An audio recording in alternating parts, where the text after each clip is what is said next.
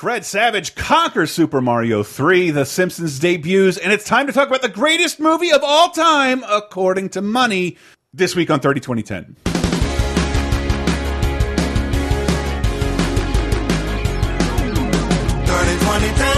30 Three decades, every show, sometimes associated videos. 30 2010, 30 2010. Surprises are awaiting if we're going to the 80s, then the 90s, and 2000s.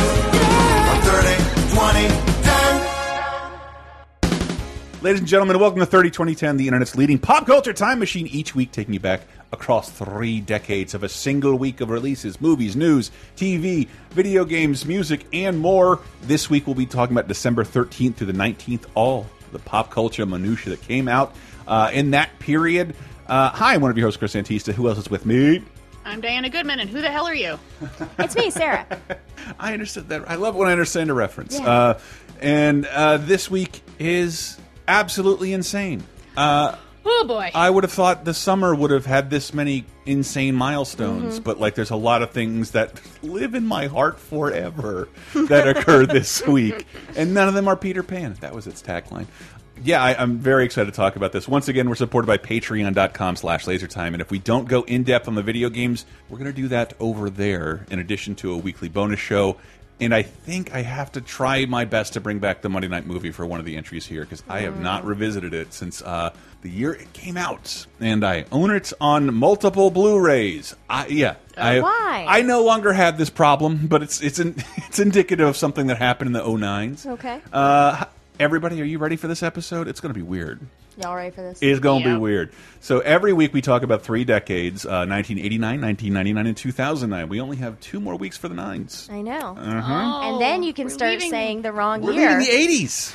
Uh, yeah, in, in the wrong order. Yeah. Uh, You, you want to do the introductions? I'm down. I'm down. No, I have no other purpose. You watch too many of the movies. Um, but yeah, like it's a great way to figure out where you were, what you were doing, and and how things you thought that were disparate, weird, and occurred at different moments in your life may have overlapped more than you think. And odds are it'll come up against a breakup, a graduation, uh, or a wedding, or a divorce. Uh, but let's get into it, starting as we always do with 1989, December 13th to the 19th. That is the week we're talking about. And a little bit of news people's sexiest man alive. As a little bit of a tease, is Sean Connery. Right. Um, I think probably the last bald guy to get the award. Perhaps, yes. He might have been wearing a rug, but he wasn't lying about hitting women. Sometimes, according to Sean, they deserved it. I bel- wasn't this the year he said that? Uh, I want to say it was a year or two earlier. I, I think it was with yeah. his his uh, Bond remake. What was that called? Never, Never never, Say say Never never about Oh, hitting a that was woman. like that was like early '80s. Yeah, this is a weird choice because it's like, what does he have coming out that Mm-hmm. Keeps him in the zeitgeist? He has a movie coming out this week that no one saw because it's bad. Okay, I hadn't seen this movie. I thought it might have been one of the good ones. No, No, uh, all right, all right. No. We got to trust Diana on this. And also out this also out this week is Chile's first election in 16 years. So yeah, Yay. finally Pinochet is gone. Yay! yes, congratulations, Santiago. I believe is the capital of Chile, according to a report I wrote. 14. Oh, okay. Yep. I, I did it. Uh, I printed out a label on a chili can to present the. Stop. I did. That was my presentation. What? The nutrition facts included facts about chili. Okay, that's actually kind of cute. Okay, okay. I got an A. Um, and it only had to type like 16 words. It was awesome. Yeah, cleverness. It'll Yeah. get, you, get you really Yeah, far. all right. Uh, yes, you can be a lower income podcaster. Patreon.com slash lasertime. Please help me get health care. Um, anyway, movies of 1989, December 13th through the 19th. National Lampoon's Christmas Vacation uh, moves up to number one at the box office. Long tail on that. I guess not that Mm-hmm. long. Two more weeks, it probably won't be able to achieve that. Um, as well as Enemies, a love story starring Ron Silver and Anjelica Huston. Ooh. Yep, and Lena Olin. Um, this was it's an interesting movie. It's directed by Paul Mazursky from an Isaac Bashevis Singer story, and it's it's like they kind of pitch it as a comedy, but it really, really isn't. Ron Silver is this guy who was hidden during the Holocaust, uh, and they moved to New York, and he marries the woman who hid him, even though he doesn't really like her that much. That's kind of Meanwhile, a, he's it's a big favor. Yeah. Yeah, well, obviously he owes her, Mm-hmm. and she wanted to marry him, so he goes for it. And then he's having an affair with Lena Olin, and then it turns out, oh, his wife Anjelica Huston, he thought was dead in the Holocaust, is alive. Oh. Oh, So he's got three Sounds ladies, hilarious. ooh, but it's really not. It's a drama, and yeah. This is. I mean, there's a little bit of comedy in there of like him frantically running around, but the whole point is like he's a character who can never make a decision. Mm. So he's just dragged every which way by these women and never like just just make up your fucking mind. You're t- you're just torturing all of them. doesn't sound like a lot of reasons for me to redig into Ron Silver and like uh, like what he's got going on. Hollywood's few proud Republicans. Rest in peace. R.I.P. Yeah. Ron Silver. Uh, I'll Yeah, always you, Heat Vision and Jack. Well, it's, yeah, I mean it was it's an interesting movie that's and and it's like you know based on a story that Isaac Bashevis Singer uh, is a writer I really like, and it kind of captures the time and place very well of these people just all dealing with their own PTSD in their own different ways. Wow. But it's it's two hours and it felt a lot longer. Oof. Mm, that's Yeah. never a good endorsement. It is not. No. It is not. And I, I do love this time because we're getting people who still making movies today, but also we have a Paul Newman headline movie, and Paul mm-hmm. Newman's one of my favorite movie stars of all time. In Blaze, alongside Lolita Davidovich. I said that on one try. Pictures when the Honorable Governor of Louisiana met the Queen of Bourbon Street. Their love affair set the nation on fire. Do you like to make love with your boots on? Get better traction that way. And then you keep them on. Paul Newman, Blaze, rated R. Starts tomorrow in select cities and Friday nationally. Wow, I think I rem I only remember this movie because my parents rented it in like oh I could watch a rated R movie and it was mm. this and like well this wasn't any of the forbidden fruit that I thought it was going to be. Yeah. I didn't get it It's at got, all. it's got some stripping. Yeah, Oh, that's fun. that's what I remember about it. It was marketed as the stripping movie. We're really in a heyday right now in 89 of humongous movie stars making movies I've never heard of. And most of us have not heard of. Yeah, I, I remember the next one just because like the poster was everywhere. Oh, okay. Um, and I could be thinking of that Warren Beatty movie, but uh, We're No Angels with Robert De Niro and Sean Penn. We're No Right. Angels Oh, I should say Blaze, Blaze? is actually a lot of fun. Yeah, Oh. It's written and directed by Ron Shelton, who just had a big hit with Bull Durham, and it is heavily sanitized, cleaned up version of the story of Earl Long and uh, his burlesque stripper girlfriend. and it's Eh, you know it's also like two hours, and this one flew by compared to Enemies: A Love Story. it's Paul Newman is hilarious. It looks really pretty. Lolita Davidovich is just great. Like she starts out like all wide-eyed, pigtailed, sort of. like, I'm gonna be a singer, and then evil Robert Wuhl shows up and it's like, "How about you take your clothes off while you're singing?" and she just is being conned and conned, and eventually it ends up like embodying the power of her sexuality and uses it to get the governor. And it has some of the one of the best pieces of advice I have ever heard, which is if someone says "trust me," run. right. Oh, that is good. Never like- trust someone who says "trust me." Like when the president says "believe me," I think they said statistically you can't believe anything he says after those two words. It is always going to be a lie. Um, Never trust someone who says "trust me." And yeah, quick- this was really fun. A quick shout out to Paul Paul Newman's latter day career. He, he was m- much funnier, like as an old guy. Um, and, and and just because I ev- I think every Christmas my dad and I watch Nobody's Fool, which is a really good Paul so New like latter day Paul Newman movie. Hope you like oboe scores, but uh, As a character, like if if you think of his character from uh, Hudsucker Proxy, but horny, that's what he's doing here. all right. And We're No Angels, starring Robert De Niro and Sean Penn. There, I can finally get it out and play the trailer. Okay. Criminals? Escape Yeah, right, we're priests. Absolutely. You got five You got fun priest? Kind of want to see this. I do too. I want to see a comedy starring the two most unfunny people in history: Agree. Sean Penn and Robert De Niro. Plus Demi Moore. Plus Demi Moore under the credits. But yeah, Yeah, I've not this seen. is uh this is I think the one that I didn't get to and I kind of wanted to because it is a remake. Um and it is yeah, Robert De Niro and Sean Penn, directed by Neil Jordan who did The Crying Game and Interview with a Vampire. What the fuck? None of these Okay. people are comedy people. Mm-hmm. And yeah, criminals going undercover as priests, but it's not none on the run. Oh, whatever. Yeah, but but but De Niro can do comedy in the form of Midnight Run, one of the funniest movies ever. Mm-hmm. And Sean Yeah. Penn looks so fucking derpy and dumb God, in this. It looks it looks like it could be a real hoot. Mm-hmm. put that on the put that on the box. Yeah, I've not seen this. Uh, no, the reviews were very mixed, and it bombed at the box office. Robert Roger Ebert pretty much liked it though, just because like there's he pretty much focused in on they're like so squishy and goofy looking. Both of their faces are just like when they're not scaring you, they're hilarious because Oh. look at them, they're so squishy. Yeah, I was looking at clips from this and like it it, it, it helped me understand the Irishman a little more because I think Martin Scorsese was joking that like you know we did all this de aging facial technology on these men, but mm-hmm. you can't you can't hide seventy. Mm-hmm.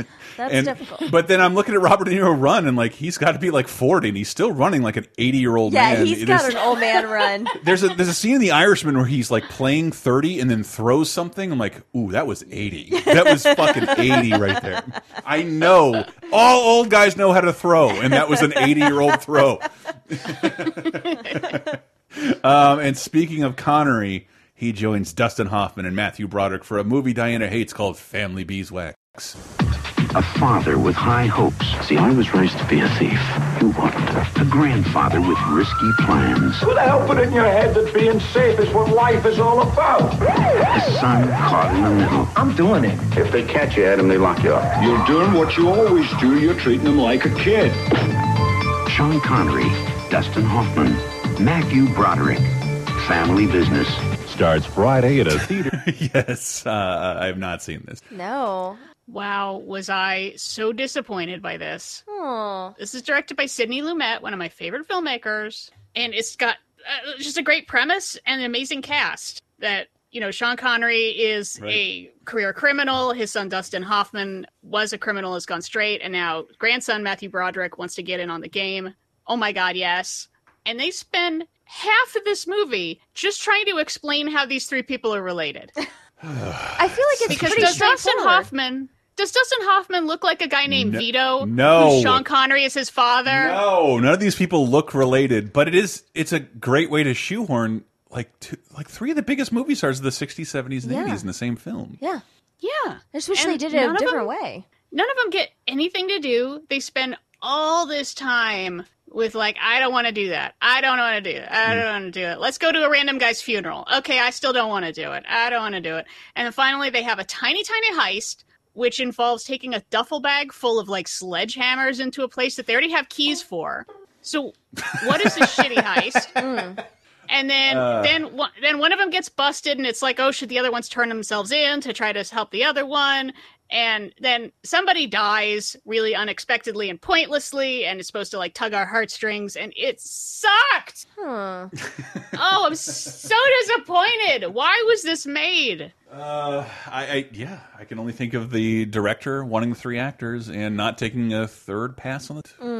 Yeah, the script, and it's like adapted from a book, so it's like, oh, someone read this book and was like, yes, this is disjointed. I love it. I, I, I, but all these people are Why? good at dialogue, and I can understand wanting to see them sit around and banter. But like, uh, I don't know. I don't think a movie gives is a good format to meander like that. No, And- ooh. you, you just if you're gonna do a heist movie, fine. You're gonna do a Yeah, family drama, fine, and you can combine those two, fine. But it is all just slow, boring bickering, restating things that we already know. Uh, there is one highlight where Dustin Hoffman beats up Luis Guzman for no reason. Oh, I bet he was really nice I mean, that's it. something I never thought I'd see.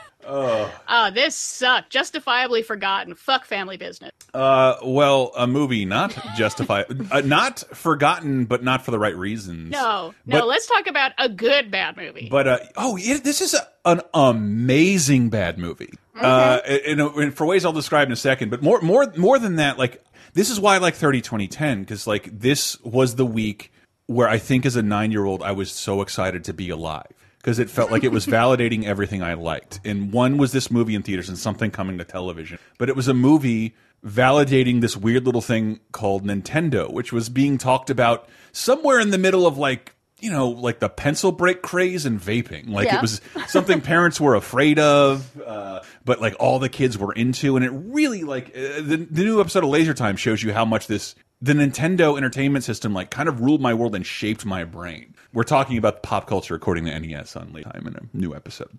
Um, but but again, my theory here is having we have a commentary for this movie on patreon.com slash lasertime, or you can get it on Bandcamp. But uh, it's fascinating to watch because it's pretty beautifully done. The filmmakers claim they were not paid by Nintendo, and I believe them. I, well, I believe them. I believe them because they have. I believe they got Nintendo's cooperation. But there's a lot of non. There's all Nintendo games, but they're also like serious conversations about Ninja Turtles. T Christian Slater will say it by name to Beau Bridges, uh, and, and a bunch of third party games that in Double, Double Dragon gets talked about a lot, and they go to arcades. So I think it's about video game culture taking over they're adamant that they weren't they didn't take any money from this. And my opinion after watching this is that this was a different movie that a very clever screenwriter shoehorned video games in. Because there there's a story here about a kid who's catatonic, uh, whose mother is dead, and the children taking him away from his foster home and running away. That's like a classic Disney. St it doesn't so much happen anymore, but that's like a classic Disney story Sure. and uh, and about how the older brother and the dad following him across the country, and then you add in this layer of this kid is great at video games. You get me in the theater. Otherwise, I never would have been here at all. And of course, Rilo Kiley, Jenny Slate, uh, but, um, and uh, the pedophile promoted the Power Glove. But I, I don't think Nintendo paid them. I just think they got full cooperation of Nintendo. And if you like Nintendo, it took until Adam Sandler's uh, Pixels. Nintendo wouldn't cooperate with anyone after the Super hmm. Mario Brothers movie. They wouldn't allow any of their shit to be in the film. They wouldn't. Uh, they would never license anything to anyone because of hmm. I think their bad experience with the Super Mario Brothers Super Show and the Mario movie. But this Mario is on the poster. Right above Fred Savage, holding a skateboard, wearing everything I was wearing in 1989, um, and with a, and I remember to, to further illustrate what a great time it was for me. There was a new song on the radio I thought was the best song I'd ever heard. "Send Me an Angel," and then it's just in the new movie I want to see. And I, I can't say enough crazy things about this movie. Let's see what the TV spot says. You got 50,000 on Double Dragon? Fred Savage has a plan. Look at him. He's a wizard. He's headed for the video championships. It's going to take a lot of talent, Mario theme going. Here we come! a little romance, I am not kissing a boy. and the wizard. Video Armageddon. Fred Savage in The Wizard.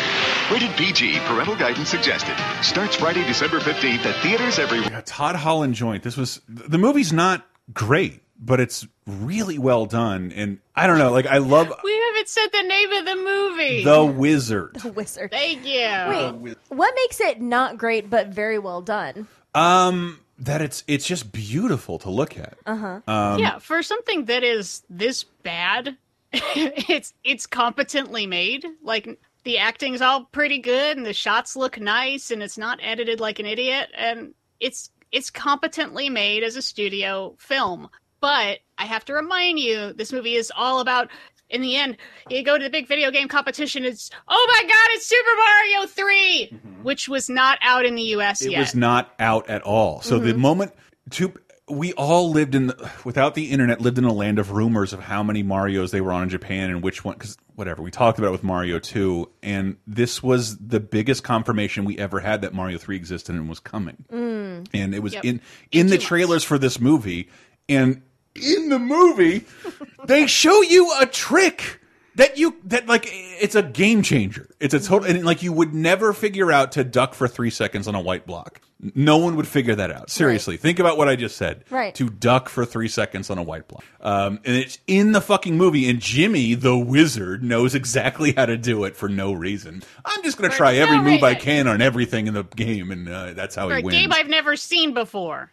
Uh, it just, but it, but like Mario fever was had taken a hold of like most of the young people in the country. I, I don't even want to say young men because like Mario was pretty like all over the board, and this was uh, I, I can't think of anything else like this that was this. The movie is the movie, but it's also unveiling a new product the whole world wants to see and is desperate. to- Yeah. and uh, and, and apparently no money exchange hands. I'm not kidding. And and and in in these sequences, they they they end up in uh, California at Universal Studios, running around Universal Studios. I have a half written script about a heist in Disney World that I don't think they'd ever let anyone shoot. It's really cool to watch them run around underneath King Kong. And, Yeah. and uh, it, they're- I could watch this movie over and over again. But I guess so. I it should be no surprise to anyone that I did not see this movie, Mm-hmm. and it's just not for me because I'm not a video game person, and I never grew up playing video You games. like Rilo Kiley? I do like Rilo Kiley. You like? She makes a ton of rape jokes. A lot of rape jokes in this movie. well, my two Well, favorite things together weird, yeah. Again. oh, underage rape jokes. But I guess Well, I'm that's like her way to get out. I mean, it's not really a joke. It's more like Right. it's her strategy of getting out of things. Getting out of trouble. Is to yell, "That guy touched me!" he touched. No, he touched my breasts. it's not a bad strategy. It's pretty good. But wait a minute. Okay, two questions. And that bald sluggo motherfucker gets the shit kicked out of him by truckers over and over again. It's great.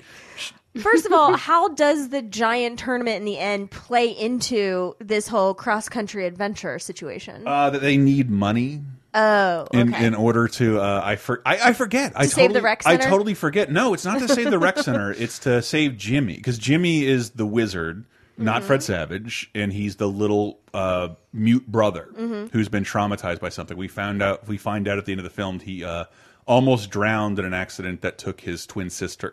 Seriously, I feel like there's another movie that was written here, and someone's Yeah. like, "I need something," and Right. Mm-hmm. it's got to be Nintendo. It, it there's yeah, a you, there's, you want to know what that other movie is? What? Because I never put this together, and I feel stupid now. My husband Michael put together that Rain Man. this is Rain Man for kids. yeah. Yep, it's Rain Man for kids. It's it's very very strange, Mm-hmm. and um, every time I, I only watch it like once every five years, but I find it beautiful and baffling. Okay. and and, and the, the, the the thing that like so dumb. thing, well Wait, I don't understand what's so bad about it besides it maybe being a commercial. The funny, well, because that's what makes it so funny, and that makes it feel like a commercial, Uh-huh. is that everywhere these kids go in the country, whether they're talking to truck drivers or 100 six figure lawyers, Mm-hmm. all they can talk about is Nintendo. Like the adults too. Yes. Okay. And okay. they, they they swindle adults out of money at arcades playing Nintendo at arcades, which isn't really a thing. I'm aware of play choice. Don't at me. Uh, but like they're they're swindling people in, Right. in arcade halls with Nintendo, and that's the that's the Nintendo version of Double Dragon. That shouldn't be there. Uh, so video game nerds have obsessed over it because it seems like a crass commercial kind of thing, but Mm-hmm. it. it- Watching it now, and, and the directors are like, why would they deny getting money from Nintendo now? Right. Like, uh, it, it just no, they got permission to use everything they wanted, and it treats Nintendo like it's the biggest thing in the world. And if you were a, my age and me in 1989, it was. so it's like a movie written by a little kid. It's a movie validating little kids. yeah. And I think that's yes, it is. It's like a, r- yeah, a movie is written by a ten year old. Yeah. Gotcha. well, I, I think there's there's a s- again there's a there's a really serious like fucking Jodie Foster movie underneath the Nintendo layer. Uh, like, I, sorry for my makes little man sense. Tate reference. That makes sense because I think, especially during this time with kids' entertainment, like you said, there's a lot of orphan talk. There's Yeah. a lot of, and so I know growing up, I thought a lot about what would happen if I became an orphan and I had to, like, you know, fend for myself or whatever. So it kind of dovetails perfectly together. Honestly, yeah, it's really weird because like Beau Kids Bridges think about that stuff a lot. Beau Bridges is growing the dad, and it's just like, yeah, I can see taking away that guy's kids, like throughout the whole movie. But it's just, Yeah. it's a lot of like specific product call outs. But I Yeah. think that's in terms of accuracy because Nintendo doesn't want to promote Ninja Turtles; it wants to promote Mario. But you, they all get they they're all given the same heft, and like, and it was the popular games on the Nintendo. Um, and Nintendo doesn't really have any vested interest in talking up third party games. They want to talk about their own shit. Um, and, and it, it's beautiful. It's it's beautiful, especially for someone who can't shake the nostalgia of the NES. You had this movie as proof. Like this was huge. Uh, and and they Right. unveil No, a new product. You are looking at a, you were looking at a commercial and saying, "See, look, everyone's talking about this. It's a commercial. this is Mac and me with better production value." I don't know that it's a commercial. I re other than the Power Glove segment, which is the which is the most commercial thing I've ever. That thing Oh, the Power sucked. And uh, you can you can But see a, so bad. You can see a little baby Tobey Maguire in that scene with no with as as as like the William character to Lucas's Butch, but how he rules the Nintendo scene with the Power Glove, which isn't. oh no, it is out. Uh, I think it's out already, but like I don't. This is so much fun. There's a great Blu-ray available from Shout Factory. Get it before it's out of print. Uh, I think this movie it holds it holds up to viewings now amazingly. Okay. I, I, I- again, like Diana says, I can't call it a great movie, but it uh, I can't call it a good movie. It's- it's but so it is a entertaining. fun bad movie. so entertaining. The Wizard. Uh, everything is coming up roses for little Chris this week. No kidding. It's a fucking astounding.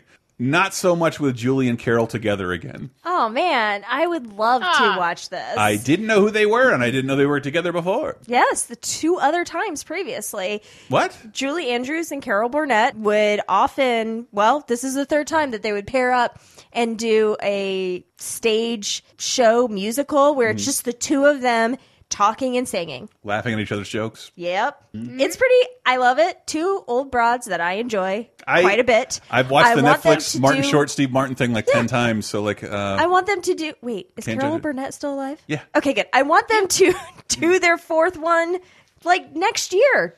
Do it soon. I would love it. She seems kind of spry. I saw her in an interview recently. Julie Andrews still kicking. Yeah.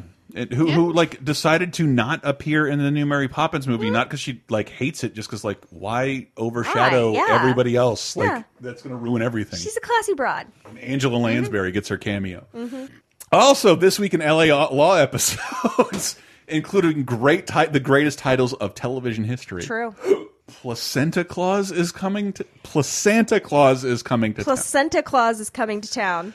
And you know, I made a conscious decision to not research what this was about. I feel like it's better if it just lives on in our imagination as what could this have possibly Yeah. been about? Uh, mm-hmm. And also, what probably I'm gonna guess tobacco. I'm going to say there was probably some male writer's fundamental misunderstanding of female anatomy. we gotta save this placenta. Does it not have a right to live? I'm just going to guess someone is confused as to what the placenta is and does. I think they just love puns so much. I mean, I don't disagree. I, yeah, judging how the LA episode titles that we've seen so far, this episode could have just had a woman in it during Christmas. Yeah. and that's Yeah. that's where it came from. Yeah, could have been. holy lord. We'll never know. It's lost to time. Another thing I'm super excited to talk about: Saturday Night me. Live. Well, hmm? oh yeah, Saturday Night Live with Andie MacDowell and Tracy Chapman, musical guest. Who cares about them? Uh, there's a, a sketch in here that Diana, I don't know, as a non Chanukah celebrator. Uh-huh. Did this originate with SNL? No, no, this is a reflection. Well, the character originates, but his shtick is very beloved to all Hanukkah celebrators. It's it's one of the longest sketches in SNL history. It's, very almost long. ten minutes, and I love it because Phil Hartman plays Santa Claus, Mm-hmm. but more importantly, Jon Lovitz with a prosthetic nose that I don't think would fly nowadays. yeah. Jon Lovitz is plenty Semitic, by the way, um, yeah. and uh, plays Hanukkah Harry in the debut. Finally, Hanukkah gets a Santa Claus equivalent. But I only mention that because if I was in Bed Bath and Beyond just a few days ago, there are Hanukkah Harry dolls. Really? Yes. Yay! And I don't remember like Christmas is red and green. I get it. Mm. SNL established blue as the Hanukkah color. Blue and no, white. that's blue and been established. Yeah. Blue and white and silver have been established for quite a long time. That's been Okay. around for a while. Don't, So I- don't so give them credit. I'm not. I'm, I'm not trying. Diana, I'm just cross checking. But there's a doll in Bed Bath and Beyond called Hanukkah Harry that looks like this character. I've seen it for years. Are you sure it's not Mensch with a bench? I don't. is that is is is that the elf on the shelf? The the Yes. oh my god no I no I did not see that. By the way, as also a fan of Christmas specials, uh, I would say thirty five percent of them involve Santa getting sick, and That's true. He is very sickly. he gets unbelievable how many colds he gets from living in the North Pole. Right? Uh, but uh, but uh, this that's exactly what happens here. Santa gets sick, and someone needs to take over for him. I don't know a lot about comedy, Yeah. but I know fuck you. But I know the name Shlomo is an instant hilarious. It's an instant laugh. It's a crowd pleaser. And that's what Hanukkah Harry rides on three reindeer with very, very Jewish names. They're not reindeer. He's got donkeys, I think. Oh, they're donkeys. On Moisha, on Herschel, on Shlomo. Says Hanukkah Harry, eight nights a year. On Moisha, on Herschel, on Shlomo. Means that Hanukkah Harry is here. So I, I yeah I didn't even know the sketch was done again at some point, but uh this Oh yeah, he saves Easter. That's But I love uh, Mike Myers in particular. His hair is fabulous, and he is very, very young. And he they they get to meet Hanukkah Harry on Christmas, and it this always cracks me up. I'm not Santa Claus. I'm Hanukkah Harry. Hanukkah Harry. Yes, the Santa had a stomach virus, so I'm filling in, bringing toys to all the Gentile boys and girls. Goody. Now, Christine, Santa told me you've been very good, so I'm being especially nice to you. Thank you, Harry. Socks. Eight pair! Can you believe it? and Scott, for you, some slacks. Uh, they're a little big, but you'll grow into them. Gee, Hanukkah Harry, thanks and everything, but normally Santa gives us toys and fun things. Fun! Ha! Have I got fun? Christine, for you, a dreidel. I really love Jon Lovitz's performance here, and and I don't know that this is a fair Jewish stereotype because ah, these are half my gifts. yeah. As Oh. as always, That's- like I'm wearing the socks I got last Christmas as we speak. Me too. I'm And- thrilled to get and that that.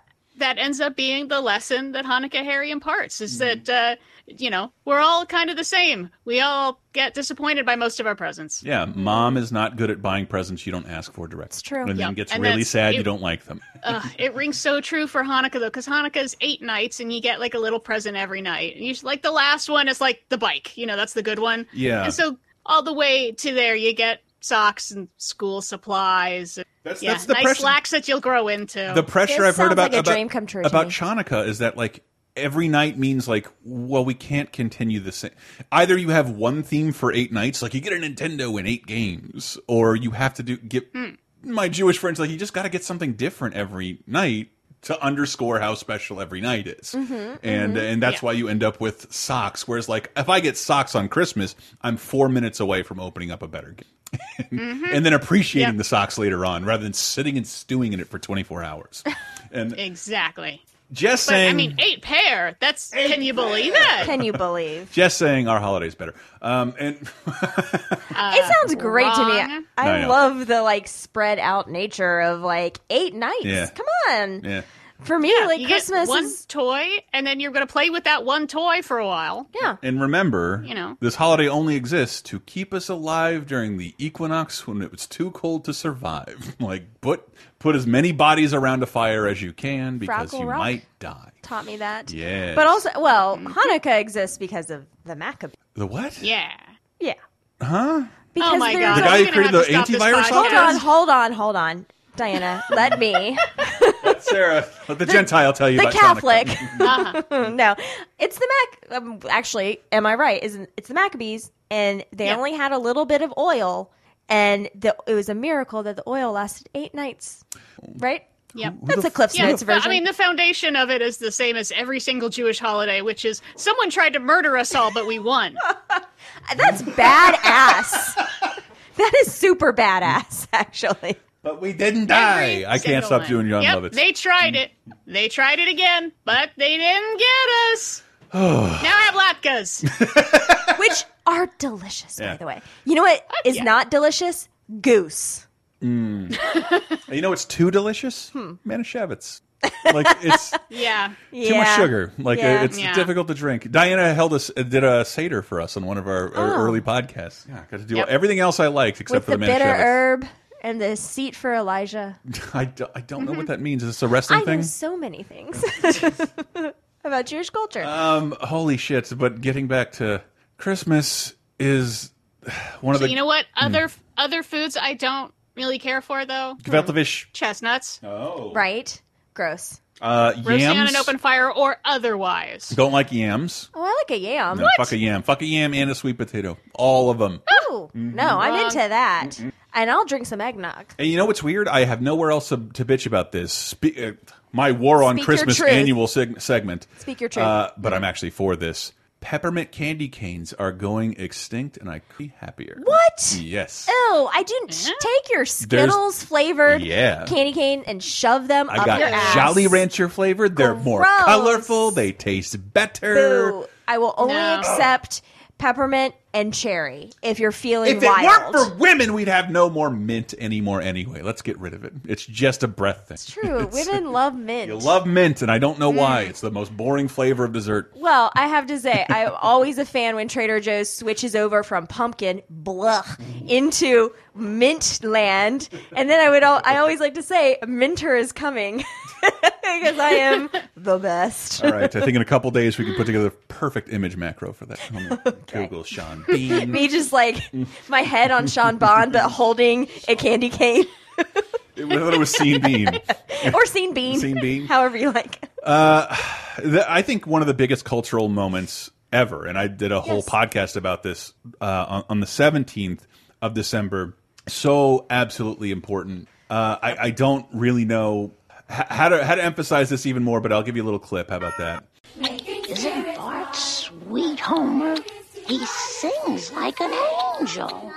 Oh, jingle bells, Batman smells, Robin lays an egg. The Batmobile broke its wheel, the Joker got a ah! That was how they promoted this special Christmas special on on Christmas Fo- special. Hey, remember those interstitials on the Tracey Ullman show you're watching? Mhm. I did. I was watching this day one. So I don't really, I was day zero because I watched Tracey Ullman, but I remember very clearly sitting down in the living room watching this. And when Bart says, "I'm Bart Simpson," who the hell are you? My mom, my mom was right behind and went, "Oh." So I, I, I, like, I maybe you've heard me talk about this before. I had the opposite effect. Like my dad was cracking up in a way that he never did to Full House or Mhm. Family Matters or all the other stuff we were watching. So I, I had, I was taping this because the Fox network was new and had all this weird kid stuff that I really liked. So I saw the promotion for this. Like, I want to make sure I tape this. If you haven't heard me say, I missed the Dagwood and Hagar special. Uh, I, I, I was taping this. Ne I had never seen the Tracey Ullman show. Mm. I don't think. And uh, and and this was new to me. And it was with Jingle Bells, Batman Smells, and I can't really emphasize how subversive that was for network entertainment. Is that where it came? That's where this came from. I don't know that that's- that's where it came from. Okay. But I I- heard it before this. I had not. I had not heard it before this, but I have enjoyed it Ah. a lot. And uh, uh, somewhere, I think in the Bizarro comic, Patton Oswalt adapted the song into a Batman comic, where you just get to watch it happen to Batman Ooh, and the Joker gritty. getting away. it's really great. It all happens inside the Batcave. This was something cartoons didn't do, and, and like The Simpsons, I can't think of anything that was this meteoric. Maybe South Park, but it was just instant. Like everybody got it, mm-hmm. everybody loved it, and it changed television forever. There is mm-hmm. before Simpsons and after the Simpsons. Even if in in regards to things that are not animated, it changed the way comedy went. And just taking the laugh track out of the sitcom, mm-hmm. The Simpsons is three times as funny as a sitcom because it has more jokes and it has the animation visual layer to it. But this was so subversive uh, in, in a way that we're seeing our movies do. But you have to pay to go see Clark Griswold curse. You didn't have to pay to see The Simpsons curse at Christmas. Uh, it was. I don't know. Like I, I'm, I'm I'm at a loss for clips, but again, we have a Talking Simpsons episode all about it. It might still be on the Patreon. I don't know. Uh, this always makes me giggle. The introduction of Ned Flanders and worse, Rod or Todd Flanders is such a dick. The whole episode, uh, as many Christmas episodes at this, I don't know what a Christmas bonus is. I got twenty dollars for one major company I worked for and some Ooh. mugs and, and I won a digital camera at the Christmas party. I've never had like a Christmas bonus that made or broke my my Christmas affairs. Homer did. I love this is right after Homer like uh he didn't get his Christmas bonus, but like uh, how do I shop on a budget? Oh, a dog toy, but Maggie's a baby. Eh, she'll never know the difference. I mean, she's, he's not wrong. He's not wrong. Oh, Simpson, it's you. Hello, Flanders. Oh, my, what a little mess we've got here. Well, which ones are yours and which ones are mine? Well, let's see. Oh, this one's mine, and this one's mine. this one's mine. And uh, They're all yours. Hey, Mr. Simpson, you dropped your pork chop. Give me that. it's it's so basic in terms of the Simpsons, yet it is so light years ahead of anything on television. and I, I, I don't, I, don't know how this happened because I don't know how James L. Brooks. I know it's James L. Brooks, and I know it's it, he. I know he's the major ingredient, and I know Matt Groening and Sam Simon are also major ingredients in this. But this this shouldn't have existed. This was instantly uh, a, a, a lightning uh, a lightning rod for controversy. And it, like in the same way Roseanne was, but like The Simpsons could get away with fucking murder in a way that I think Family Guy still does. Family Guy gets away with everything Yeah. we would normally complain about because they're animated. And I, I, that's that's what I think. Like we don't consider them real people, and we don't have what if people? No one's emulating a cartoon. Relax, that's not really happening. Uh, but The Simpsons changed fucking everything, and this only exists because it was so expensive. This is the seventh episode of the series, and it ran it ran so over budget and got so delayed that they had to masquerade this as the pilot. So when you see this, it opens up with the Simpsons Christmas special. You know the Tracey Ullman people. I'd never seen the Tracey Ullman show before. I did not know who these people were, and I and I, this is the only thing I'm going to say about it. I can't tell you the excitement. Like this is the greatest thing I've ever seen. I'm cracking up. My sister's cracking up. Mom, she's terrible taste, uh, but Dad's cracking up. and then like in the break. I, I think it happened when they reran it, and it's like, do you like this? A new show premieres in January based on all these. characters. What? Oh my god! So every day I was there taping The Simpsons and watching. I, I there was a period of my life where I watched The Simpsons every day. So I tape it and I watch it seven times. And uh, that, well, that's how little there. Especially if you didn't have cable, there was very little to watch, and like most of it was reruns of stuff that was less funny. And The Simpsons changed fucking everything, and they did it, which is beautiful. And uh, and I love animated. I, I I wrote about that somewhere, but like uh, Christmas is always kind of a, a what do you call it? A backdoor pilot for all animated adaptation. Every a lot of things. Seriously, we'll get uh, either their last episode or first episode in regards to Christmas. Uh, they'll get Christmas specials, and I think that's that's partially because of The Simpsons. It's a lot because of Charlie Brown, but uh, but yeah, this in, in this episode, I don't know. It it's still good. It's still really good. There's a lot of the first season of The Simpsons that's not great. I think this is really good, especially in regards to uh, television Christmas specials and episodes. Like I, I again, I, I hate to bitch at Full House, but like this is the polar opposite. The the nine year old, the eight year old gets a tattoo. They spend all their money removing it, and it's just this cynical, mean, sad Christmas the whole time until they get a dog from the dog tracks. Aw. That that sucks so much at running. And uh, there's so many of my favorite lines that ah forget it. Let's go. Why is there a birdhouse? In? It's it. You inter are, and that's that's why. By the way, when you watch this, you are introduced to like um I think think I counted like 23 Simpsons characters because it is the seventh episode. Yeah, so that's what I was going to They ask. were all introduced late. Mr. Burns, Milhouse, Patty and Selma. They'd all been introduced before in the production order. Because generally, you don't introduce all those Mm-hmm. side characters who you know, aren't. I mean, Milhouse was introduced episode. in a Burger King com- or Butterfinger commercial. Man, I miss Butterfinger. Uh, yeah, so maybe that is also part of the appeal, though. Hmm. Like, you don't have to. And everyone skips the pilot when you do a rewatch because Yeah. you don't want to have to go through all of that introduction exposition. This is this family, da da Yeah. da. Ugh, boring. Bart but, Gets an F is the, the, the episode that premiered in mid January Mhm. as the premiere, and it's a much worse episode, and it's very piloty. Right. And, and this, as a result, isn't. And maybe that's because I watched this over and over again until that came out. Because again, there's no streaming. I th like I'm saying I taped it because like most people don't tape things they'd never seen before, Mhm. but I did, and I, I feel like I got like at the time I thought I got really lucky because every time shit on TV sucks, I can always pop in this Simpsons thing over Christmas when I'm not in school, um, and when I'm not. I don't know. So I, I, I, I don't know. You know my relationship with The Yeah. Simpsons. Talking Simpsons, I'm on the first like eight seasons of that show. Uh, I love this show. Yeah. Very Well, I think I the part of the reason I remember my mom going, "Oh," so clearly is because it's like it's a nice encapsulation of like all of society at that moment. Mhm. My mom, by the way, loves this and s- still. We'd we'd all watch it on Sundays.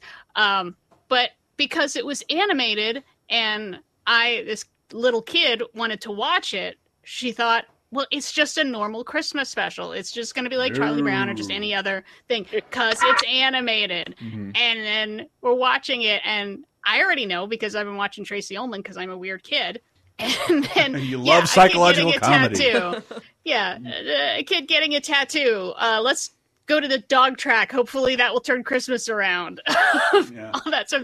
Hey kid, let's let's all look at all the ta- the, the discarded tickets in the parking lot for Christmas. And the, the so self awareness of, of Bart, like I've watched every Christmas special there is. Uh, miracles happen to Charlie Yeah. Brown, the Smurfs, and it's gonna happen to us. And then it doesn't. He's like, Yeah. TV has been. and for no, obviously you put all your money on Santa's little helper Mm-hmm. to fix Christmas. And no, because he's he's a terrible terrible dog. So no.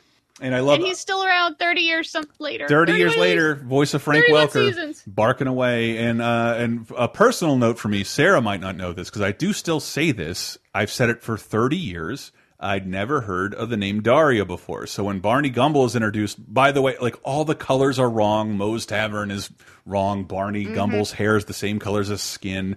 Uh, he told him to to bet on Whirlwind, and they're looking around for a Whirlwind ticket because they lost all their money on Santa's. And Barney uh, Barney Gumble says this. Sorry, Dad. Hey, hey, Simpson! What did I tell you? Whirlwind! Let's go, Daria. So I thought his prostitute's name was Diarrhea, and I That's right. I thought that was the funniest thing I'd ever heard in my life. So to this day, I still say "Let's roll diarrhea," even though that is like that is like one third of the words he actually says. yep. But he says it whenever we get in the car, and I finally made him explain it to me. Let's roll diarrhea. Yep. uh, but he, it sounds like diarrhea. Look, this one more time. Whirlwind! Let's go, diarrhea. Okay, yeah. Right, I you hear it. diarrhea now? I can hear it now. okay, I can hear it. I thought this was the, so. In addition to all that other stuff, like the uh, self-reflection, the pop culture awareness, I thought this was the most dirty show I'd ever seen, and I was right, but in the wrong way. Mhm. And and, and, and the, the- like it would take months for the president to single out how this show is bad, which means Yep. this is going to last for a long time. And uh, God damn it, The Simpsons. Yeah, just like Two Live Crew did. Uncle Luke's still around. Uh, but shit, I can't talk. There's plenty of places you can hear me talk about uh, uh, that that show. And again, we're, there's no video games. We'll talk more in depth about video game releases on patreon.com slash laser time, where you may be able to, you can find a Simpsons movie commentary um, and some other Simpsons commentary. And then on top of everything else, that this being so like new and strange and subversive and and weird and all that, the idea that it's the longest running show of all time. Written show, yeah. Yeah, I mean, And- besides the news and Hallmark Hall of Fame, we've Right. established Yeah. Hallmark Hall of Fame is older than God. Uh, yeah, that this is like the longest running sitcom of all time. Yep. It And, and, and, blows my fucking mind. It's expensive. It's hard to do comedy over a long period of time. They peaked like 20 years ago.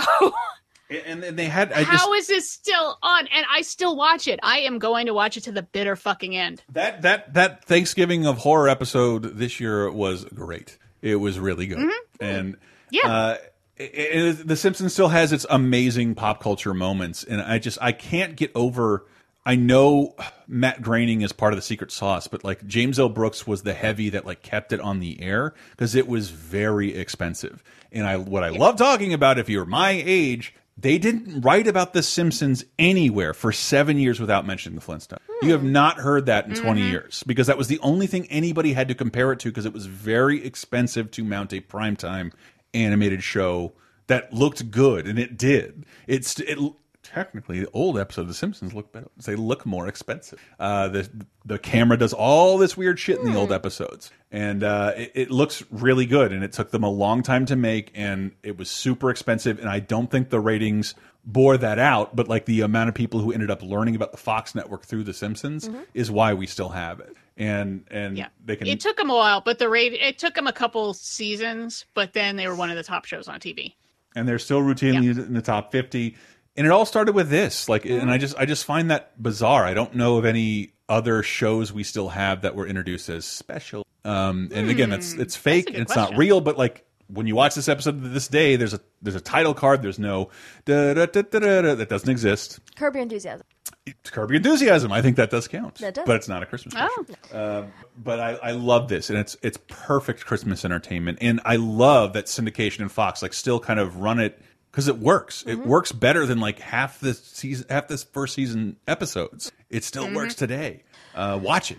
Well, this is this is one of the things that I realize is great about having a kid because The Simpsons is a black hole in my pop culture knowledge. I mm-hmm. remember my parents watching it. We definitely, I remember them taping it. We had VHS tapes So your of parents it. are watching it and you didn't give a shit. Yeah, I know. I'm super weird. Wow. But Half much, of the talking times are, are me talking about like, look, like I don't get that, and then I look at my dad and he's cracking up and Yeah. like, remember that. Try and figure out who Michael Dukakis is. Yeah. um, but like I said with MST3K when we talked about that, I think last year we I was like, great, this is a good thing for me to show my stepson, and then I can watch it. And so I think we're going to do this with him as well because. It's about time for him to learn about The Simpsons, and it's about time for me to also learn about The Simpsons. You'll, you'll Yeah. so will that's kind not. of my, one of my 2020 resolutions, actually, is to, um, if not become a fan, at least mm, know enough about The Simpsons that you I will get n- stuff. Nobody will hate this this episode Mhm. called Simpsons roasting on an open fire. But I do encourage you to watch this and then go jump into the second season. Okay. And Yes, when- definitely. Um, and, and and it's amazing. Yeah. How how how Yeah. fast that show introduces 80 characters to you and is is so funny and it's still like so fast Yeah. so fucking fast and uh, uh I, I love this anyway uh, we'll talk about more on video games. Patreon.com slash laser time. We didn't start the fire by Billy Joel. It's still number one in terms of music. December 13th to the 19th. We have uh, some new releases. A Night to Remember by Cyndi Lauper, which I can only assume is about WrestleMania.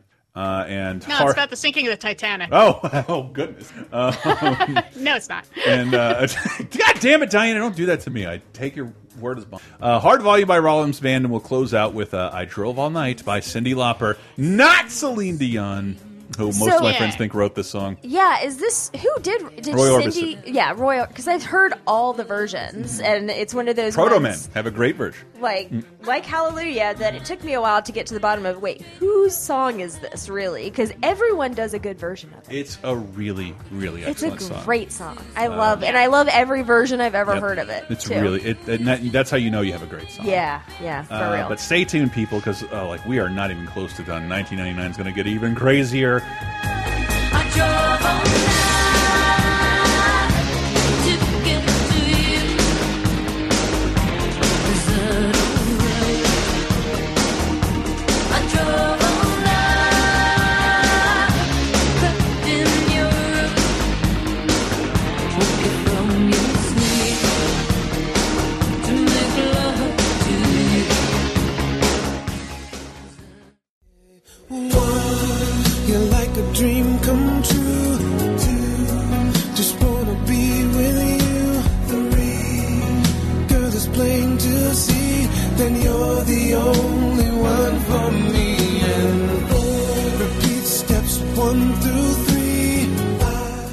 Oh, ladies and oh gentlemen, my Brian McKnight. goodness, I am Oh. a flutter.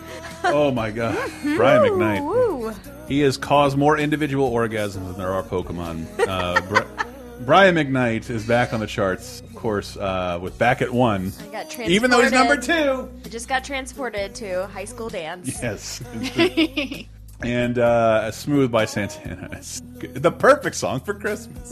It's um, uh, welcome to 1999, December 13th to the 19th, everyone. We're 30, 2010. I'm saying that like you just tuned in on the, on the radio dial. Uh, new releases this week in terms of music. Still I Rise, a posthumous album by Tupac and Outlaw. Yeah, coming a week after the posthumous Biggie album. Still, still fighting, still at each Yep. other. You know, Still going at one another. Come on, guys. Uh, and also, we have Speak Kindly of Your Volunteer Fire Department by uh, Robert Pollard and Doug Gill. Uh, any Who?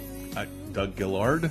Who are these people? I don't know. Just- I was hoping Diana would come in here, but I feel like she's going to Yeah. let me hang in the wind. Yeah. Are they? Are these just music people? Yes. and, and songs from the last century by George Michael. Remember who didn't Whamageddon you next time uh, you're talking shit about a Laser Time Network. We didn't do that to you. It's Christmas. We mentioned George Michael. No wham. We're not doing it. Oh, goodness. And Sarah's got a cold. She sneezed all over her tits. It happens every time. I have to. I'm sitting in a hooded sweatshirt with the hood over my headphones, over my head. I have a cold, y'all, and it's not good. Oh, and a little bit of news to bring you into the the perfect news to bring you into 1999. Uh, holy shit! Linda Hamilton and James Cameron divorce, America's favorite couple. Oh. Love is dead. Cameron is so dumb. Not just oh he's letting Linda Hamilton get away. Look, they were together like seven years, pretty much since T 2 Mm-hmm. where he left his previous wife for Linda Hamilton, and they didn't get married until around when Titanic came out. And now they're getting divorced. And that's because around when he was filming Titanic, he started getting with Suzy Amis, who's in that movie. So It's like an Irish extra or some shit. no, no, no. She's she's the granddaughter from the modern day Ah. parts. And uh, yeah, so James Cameron is an idiot. If he hadn't made that legal, Linda Hamilton wouldn't have taken so much of his money. Ooh. Which, by the way, he didn't get from Titanic because he had to waive his back end. Uh, according to him, I'm sure. um, yeah. even he even had to he's- wave a bunch of money on Even it, he yeah. says like, "Do do not cry for me," but like, no, I didn't get any money from When Titanic. did Kathryn Bigelow come into the picture? the '80s, That was earlier. Oh, that was Yeah. way earlier. Okay. Mm-hmm. Yeah. and uh, who is that's the crazy. And I don't remember really what this other girl looks like, but she's like conventional young actress hot, whereas Kathryn Kathryn Linda Hamilton are like the hottest ladies of their age that exist. Yeah. I play as Linda Hamilton when I load up Gears of War, and sometimes just like. James Cameron turned down that butt. Look at it fire that gun. It just oh, it's so wonderful. uh, unbelievable, James Cameron. To their benefit, I guess James Cameron and Suzy Amis, I believe, are still together. So Mm. that's nice. To their benefit, Took them a while. Let us pray. Yeah. Uh, and uh, this I'm is sure we won't talk about him later on in the show. Probably not. this is so weird. Uh, this is not the animated version we talked about the other. This is No. a remake of The King and I, Yes. starring Jodie. But not a musical. Not a musical with Chow Yun Fat and Jodie Foster. Yet again, what are you doing with these non-musical musicals like The Phantom? Come on. Wait, I didn't remember Bai Ling being in this. By the way, Yeah, She would've well, it's just yeah, it's a straight adaptation of the story, which yeah, has been adapted as musicals and not musicals. I feel like the the big selling point on this is we finally have an Asian. Look, everybody, I mean, that's pretty good. we have an actual Asian. Now he's not Thai, he's Chinese, but we're close. Look, we're close. We're on the same continent. And, uh, Yeah, yes. they're very close, and, Within a and the miles. costumes and setting are gorgeous. Uh, but it's just it's Who, fine. nobody It looks cared. very I didn't know what this was. Like Uh, I'd never heard of King and I, so Uh, like yeah. didn't know. I know I Mm-hmm. was very familiar with The King and I, but as and I did not know it was not a musical. Mm-hmm. It still looked so boring that I was like, "Yeah, I'm gonna pass on this one." You cannot shut the world out forever. Believe me, I've tried. Every adventure begins with one true passion. This Saturday, at a special sneak preview, be the first to take the journey. Jodie Foster and Chow Yun Fat, Anna and the King, rated P. This looks so expensive. I know. yeah. This looks un because there's like a parade of elephants and like oh great CG like no that was No. probably real they really did that in Thailand with all No. those elephants oh it's goodness really pretty. They shot it in Malaysia, and the, the costumes are gorgeous, and all the backgrounds are gorgeous. But it's just kind of slow and meh, but Um, very pretty. If you just want something soothing to watch, I guess you can just watch that. well how about this because I haven't seen this and I've always felt guilty about it ever since Oh, especially the death of the star got terrible Okay. terrible reviews and I've seen I hate this fucking movie. I've seen bits and pieces of it, and it's really bad from what I've seen. Uh, that would there's no and there shouldn't be such a thing as a bad movie with Stephen Root in it. He's the best thing. It's like a sign of quality. It means the Coen brothers made this probably. Uh, Hallie Eisenberg, Wendy Wendy Cru- Crewson, uh, Oliver Platt, and Beth Davidtz, uh, Sam Neill, I think Jay Johnston from Mr. Show, and of course Robin Williams in the uh, Bicentennial Man. How do you make a hanky dance? Put a little boogie in it. He has a manufacturer. He has a serial number. He shows characteristics like creativity, curiosity, friendship. Good night, sweetheart. Good night, Andrew. He has a dream to become human. I believe in miracles. Robin Williams, It works! Bicentennial Man. Look what I'm doing here. I am trying to make something of myself. Rated Diana, what do I do? What do I do? Just watch. Stay away. Just watch all the TNG episodes that focus around Data. but date, but Brent Spiner's not dead, and I don't have a lot of Robin Williams stuff left to enjoy. You have plenty of Robin Williams stuff to enjoy. You will not enjoy this. This will make you feel embarrassed for him. It is bad, and I hate it. I remember. Now, I'm sure there's people out there who like it, and there's a short. The original short story is by Isaac Asimov and Robert Silverberg, two sci-fi giants that I love. I'm sure it's fine as a story, but Chris Columbus got his grubby fucking hands on this, and Chris Columbus is the worst. Kind of the worst. Really? In my opinion, yeah. Like I, I, I think he, if it weren't for how good Harry Potter was, he would have broken it in the first two movies. Mm. It is an ugly, ugly film that is true. very literally a, a- adapted, and thank God for Cuarón because he changed the, Yeah. the Yeah, fate of that that's true. franchise. Well, when Chris Columbus is not working off of something that people know as well as Harry Potter, and he's allowed to do whatever he wants, he makes everyone trillionaires uh, with lots and lots of like I don't know. They, they always live in fancy houses, but it's not a comment on that. He thinks normal people live in mansions and go Mm. horseback riding during the day as just a normal thing that people do. Everyone owns a yacht, I guess. I don't know. So this is about uh, in the future, The it, you can hire like a robot butler. So they get this robot butler's Robin Williams in this sort of costume, and over time he wants to become human. So he gradually basically becomes human. Like he starts getting human parts and human emotions. it's so bad Oh. because if you're going to have a movie where you're talking about like what is it to be human and no one ever uses the word soul or talks about god. Those are kind of important things for a lot of people it's like at what point does a machine deserve human rights and when does it become a human? Is it just programmed to feel emotions And- or is it and- really feeling them? What is the difference between that? Never comes up. And- instead we have fart jokes. And Robin Williams is in two better movies about that. He's in AI Mhm. and a movie Yeah. called Being Human. i would rather watch being human and i didn't like that movie at all. I think it's hard to especially see it through today's like lens when we're getting closer and closer to AI and these are like actual real questions we are probably going to have to start answering the next 5 years probably. Even back then, I remember like, why would you design a robot that looked like Robin Williams? Like, just take his chin down. Just take it down. Mm-hmm. Like, we can make him look like anything. Yeah, that's true. That's a good point. Make him taller. why is he so hairy?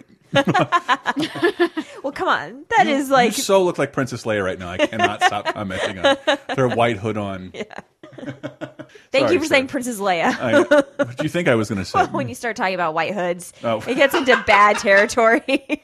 Um, that's for the people in the room. But Bicentennial Man is something I I remember seeing the poster for it and like I'm gonna love this. And then I read the reviews and like they were scathing. Mm. and it, yeah, it's bad.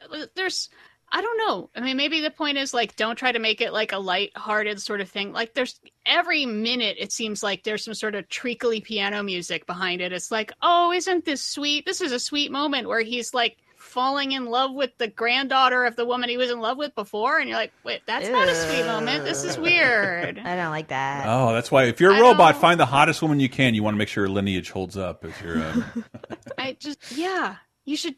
That's a good idea. To just watch a good couple good Star Trek Next Generation episodes about Data and like evil Data or something. Yeah. Oh my god, this wants to say something profound and and also doesn't know what profound means. yeah, it's the wrong person to do that with. I feel like TNG It's awful. said more profound things about being a human when it explored the love between Data and his cat. Honestly, right? I mean, And his the lo- camaraderie with Joe Piscopo. Loving a, pe- a pet is like the a pretty fucking human thing to do. Yeah, I say as someone who uh, has a hard time getting out of bed, and my cat comes in like, "Stop licking me!" You're the only person making any contact with me for 48 hours. Why am I kicking you out of bed? Yeah. Uh, oh, I love you, Key. We're scared now. Mm. She's never not been on for I 30 know. 30 Key meow. Uh, Figaro. Figaro.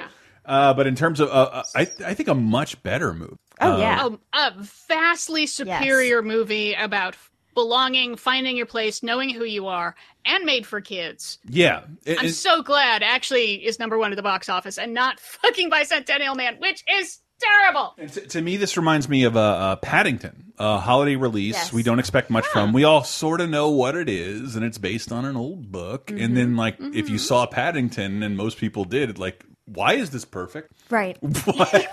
Why is this so good? Why Everything, I I, everything I hate right about now? movies, I don't hate about this. How did that happen? Yeah.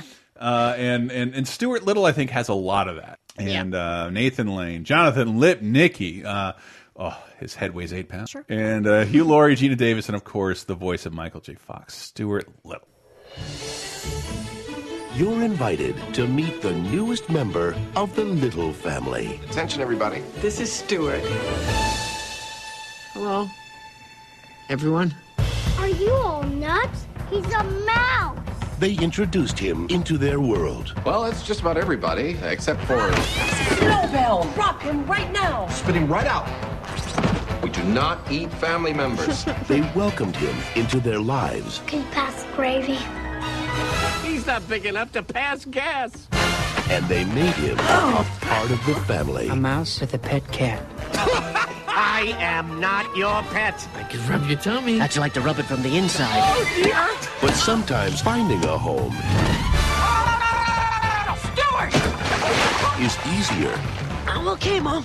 The movie is delicious. Sweet. It is. It is great. It looks like candy. It's why this doesn't run on Christmas as much as like Christmas Story Uh-huh. is baffling. to me. Yeah. It, it's it's It it also looks like a Roald Dahl movie a lot, but you know that's and okay. It's not, is it, and I think it might have been the first time I saw Hugh Laurie. Perhaps. Yeah, Yeah. But I think probably a lot Probably of true Americans. for me, yeah. y'all, y'all were missing out. Um, yeah. So should I mention co-written by M Night Shyamalan? What? Did not know this. Yep. Yep. That dude is full of Uh, surprises. Yeah, not. That's why the twist at the end is the vaguely mouse was related- CG. he was dead the whole time. Oh my god. Uh, yeah, I mean, only vaguely related to the book. I mean, it doesn't follow really the same story as the book. Um, I think the sequel does more. But um, I always thought oh, I was probably not going to like it because every all, all the marketing showed him like he's got a tiny skateboard, he's awesome, and I was like, oh god, this is going to be like he's extreme. and then I watch him like, oh my god, this is so charming and sweet. It's it's it's really wonderful, and and I think part of that, and we never discovered it until uh, too late that Michael J. Fox is a really good voice actor because people can do impressions. Ah, die! People do impressions of him because his voice is is imitable but inimitable, and um, he only got to be in that one Disney movie that no one remembers, Atlantis. Ah, I- yes. and, and and Milo's return. Yeah, I remember. I was there. I, mhm. I almost bought it on Blu-ray on on Black Friday. Yeah, I'll take both Atlantis movies for nine. What am I thinking? I gotta eat. um, but Stuart Little, like, yeah, like, uh, part of my problem with like CG led movies is that they, they don't hold up. But given the fact that like this is so well shot, like, Mhm. th- uh, I, I've seen it on Yeah. TV. Like, it, it, it, he's the only CG element in there other than like the cat moving its lips. But uh, I love little things in a big world Oh yeah, me too. stuff, Mhm. and this this works so well. Ugh, Stuart Little. His little tiny clothes are so Mm-hmm. cute. And again, Paddington, by the way, I can't recommend enough. It Yeah. makes me, I want to cry just talking about it. Paddington rules. I think one of the highest Rotten Tomato scores of all time. yeah, I believe yeah. it. Yeah, both of them. Yeah, no, I mean it's just sweet about you know family and acceptance and being supportive of each other, and uh, yeah, not a lot else I can say about it except I did not even realize that um this led to an art discovery. This movie, um, there's a painting from the 20s was bought by the uh, set decorator. God, no. Didn't realize it was a lost painting No. by uh, a Hungarian avant-garde artist Robert Berény. And an art historian was watching this on TV in 2009 with his kids, spotted the painting in the background, tracked it down, and it sold for 230,000 euros. Oh my gosh, I love that story. Just a painting in the background that's just in the living room to just be there and like, wait a fucking second. wow, Yeah. that's so cool. That's great. So- That's why I buy all the weird art that I find at garage sales. Because A, I feel bad for it. I feel like it's homeless and I need to give it a home. And And also, you She don't know what really it could be. If Yeah. I go through my text messages, I can show you a bunch of off-model Grinch and Snoopy shit Sarah sends me. And like, it's nice that this old lady painted that by herself. I don't- I'm not coming over to her house to buy it. well, your loss. that, there was that one bowl. Anyway, uh, 1999 television.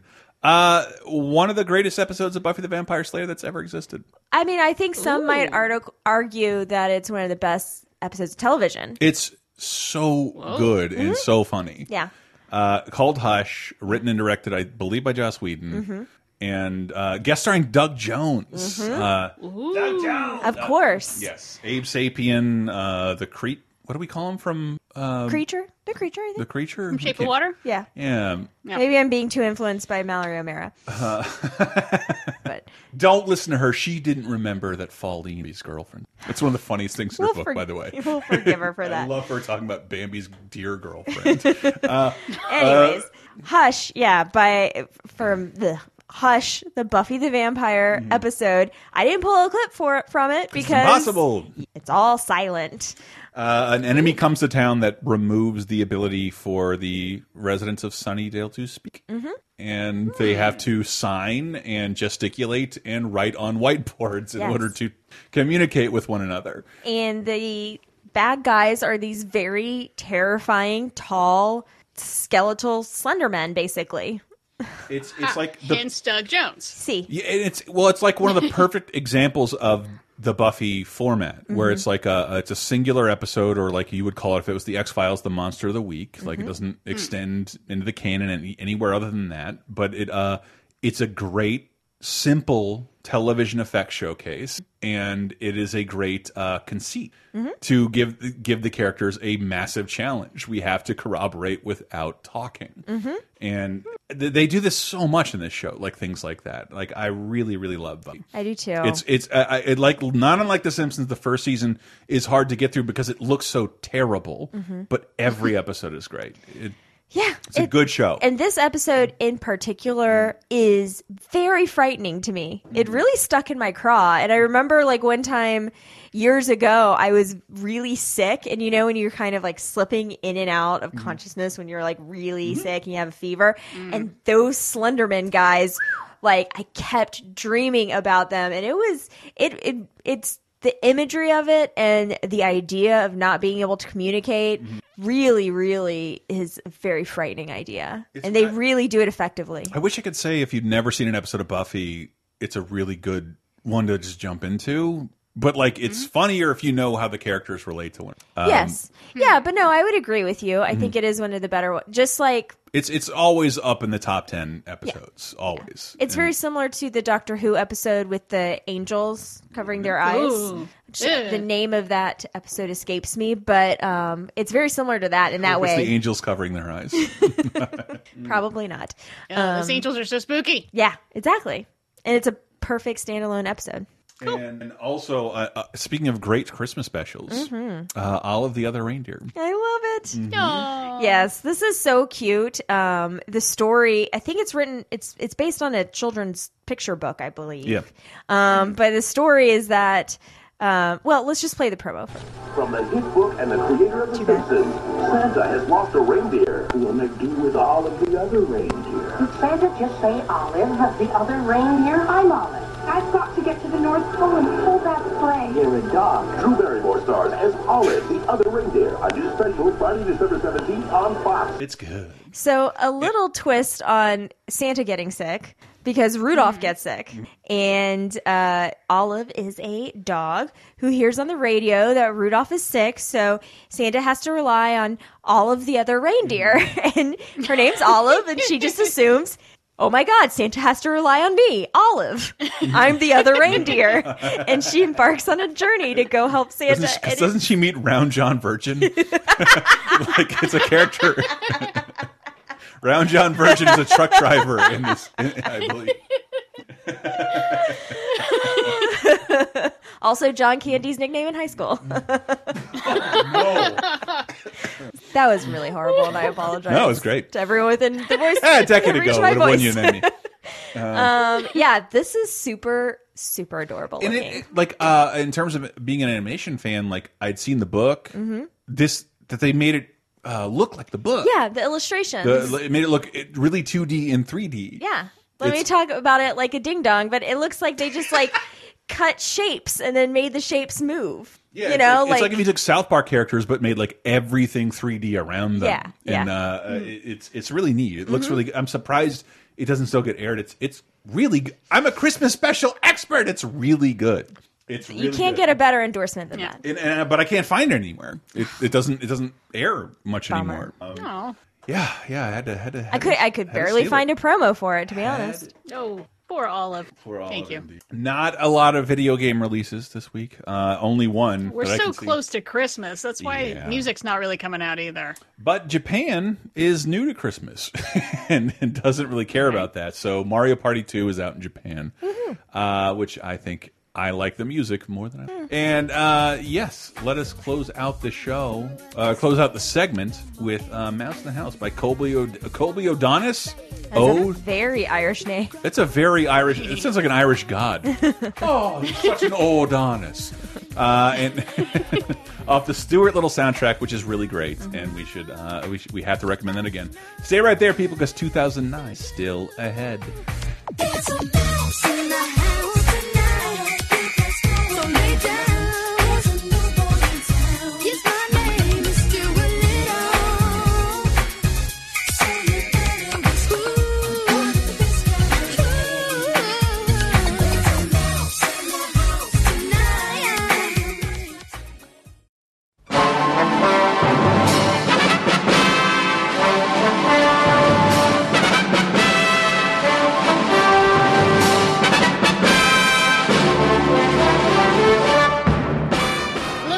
Internet and all the ships at sea. It's time for Diana's Classic Corner. We look even further back in time this week to see if there's anything worth a watching. And for the week of December 13th through 19th, wow, we are.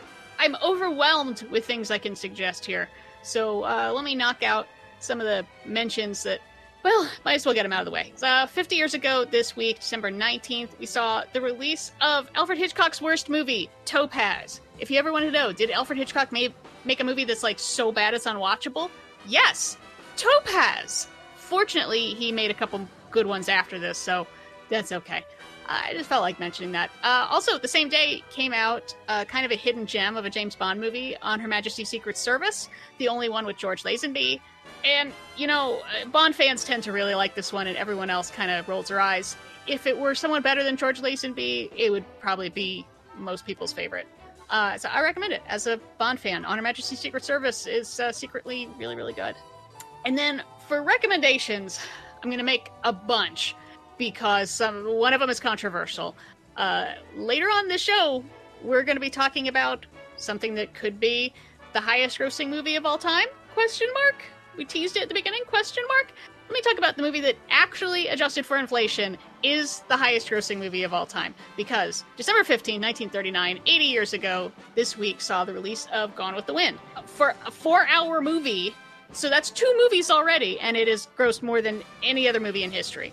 I will recommend Gone with the Wind with a caveat. The movie is racist. Now, here's the weird thing. It wasn't as racist as it could have been. They actually took a lot of the racism out of the book when they made the movie. So at the time, it was considered not that racist, and now we would consider it pretty damn racist. Because, you know, they make slavery look not too bad, and the black characters are also loyal to the white characters even when they legally don't have to be anymore. But it's so big and sprawling, and the characters are actually like really interesting. Like Scarlett O'Hara is a character I can't find anyone to compare her to except for maybe Walter White. She is such an anti hero. She's so terrible, but you still sympathize with her so much of the time. But like I said, it's four hours, so if you want to break it up and watch it over two nights, there's a nice clean intermission there. You can do that. If you've never seen it, I mean, you'll see references to it everywhere. So, you know, actually catch up with it. It is incredibly well made. So, yeah, try try to be in an 80 year old mindset and realize, well, this could have been a lot, lot more racist. And if you don't want to deal with that, you want something a lot lighter. There's a double feature here, both from 1979, came out the same week. I can't believe they came out the same week because this is too much fun as double feature. Starting with uh, Steve Martin's The Jerk, and thematically going on to Peter Sellers' being there. I can't believe those came out the same way because they're both stories about innocents who are also kind of dim and turn out to be kind of smart in their own weird way. One in a satirical way and one in just a wackety schmackety way. And I love both those movies so much. So, yeah, The Jerk and Being There from 1979, 40 years old this week. And that's it for this week. Stay classic.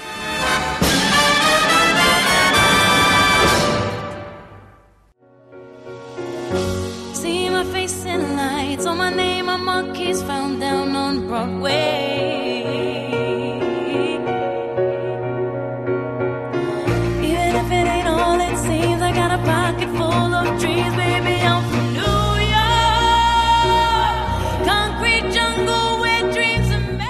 Am I listening to here, other than Alicia Keys? Empire oh, you're State of Mind Part Two.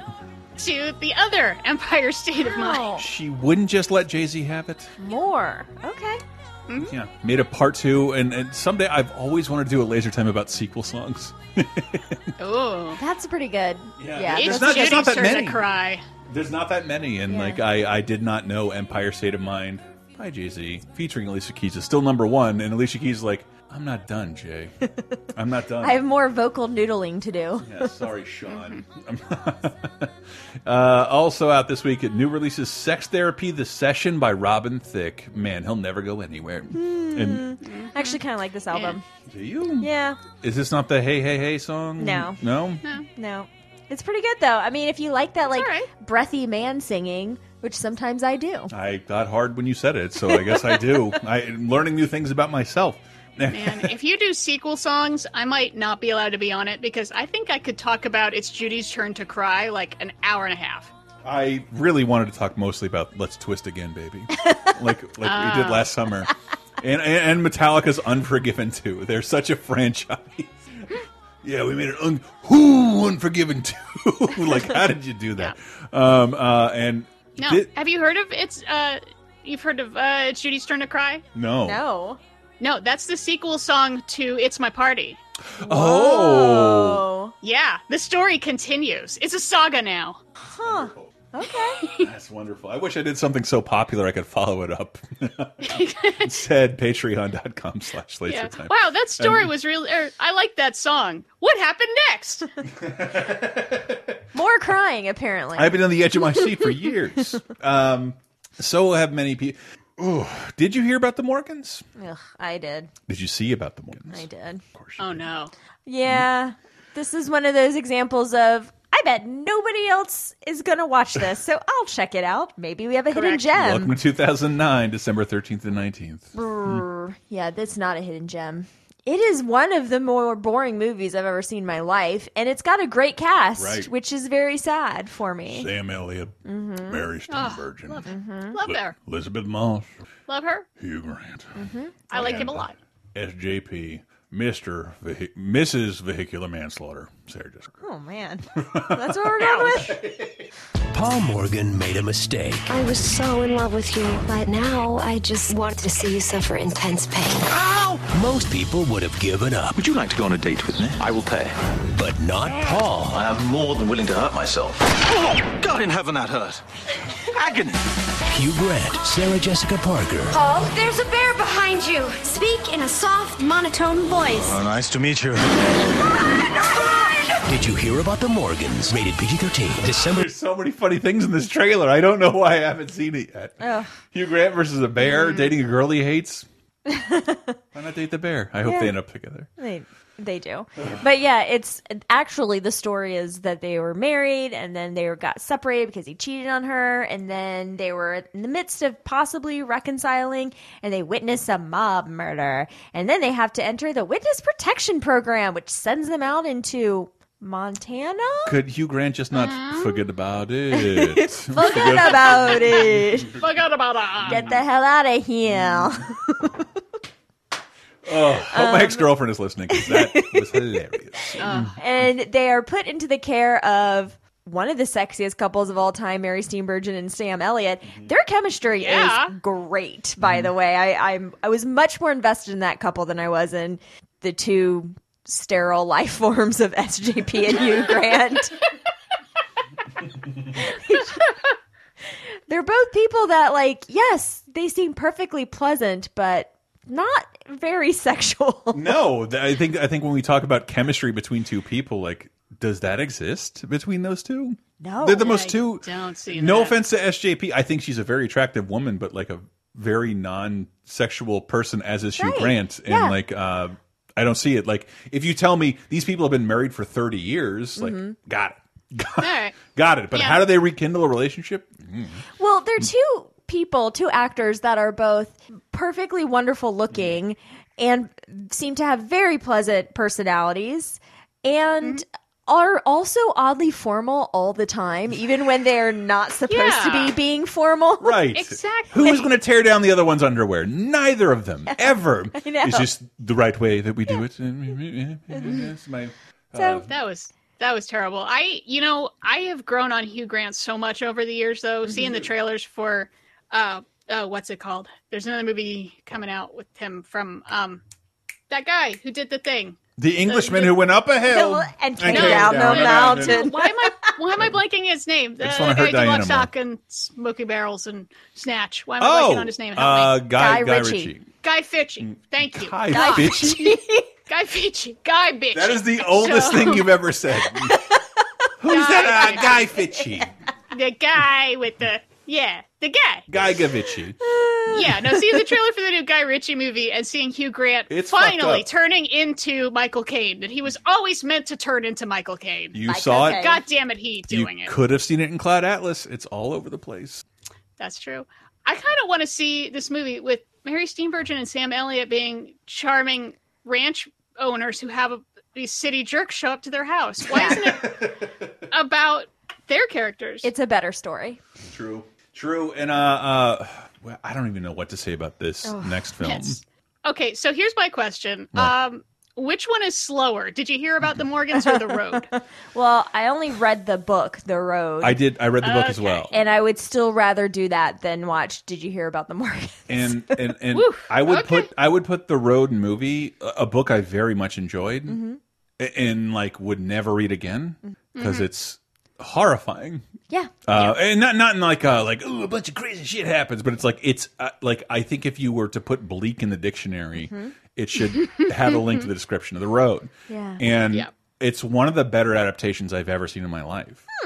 Uh, Viggo Mortensen, Kodi uh, S- Smith McKee, Charlize Theron, Robert Duvall, and Guy Pearce. The incredibly post-apocalyptic uh, Road. the Not a Road. single Road joke in the whole movie.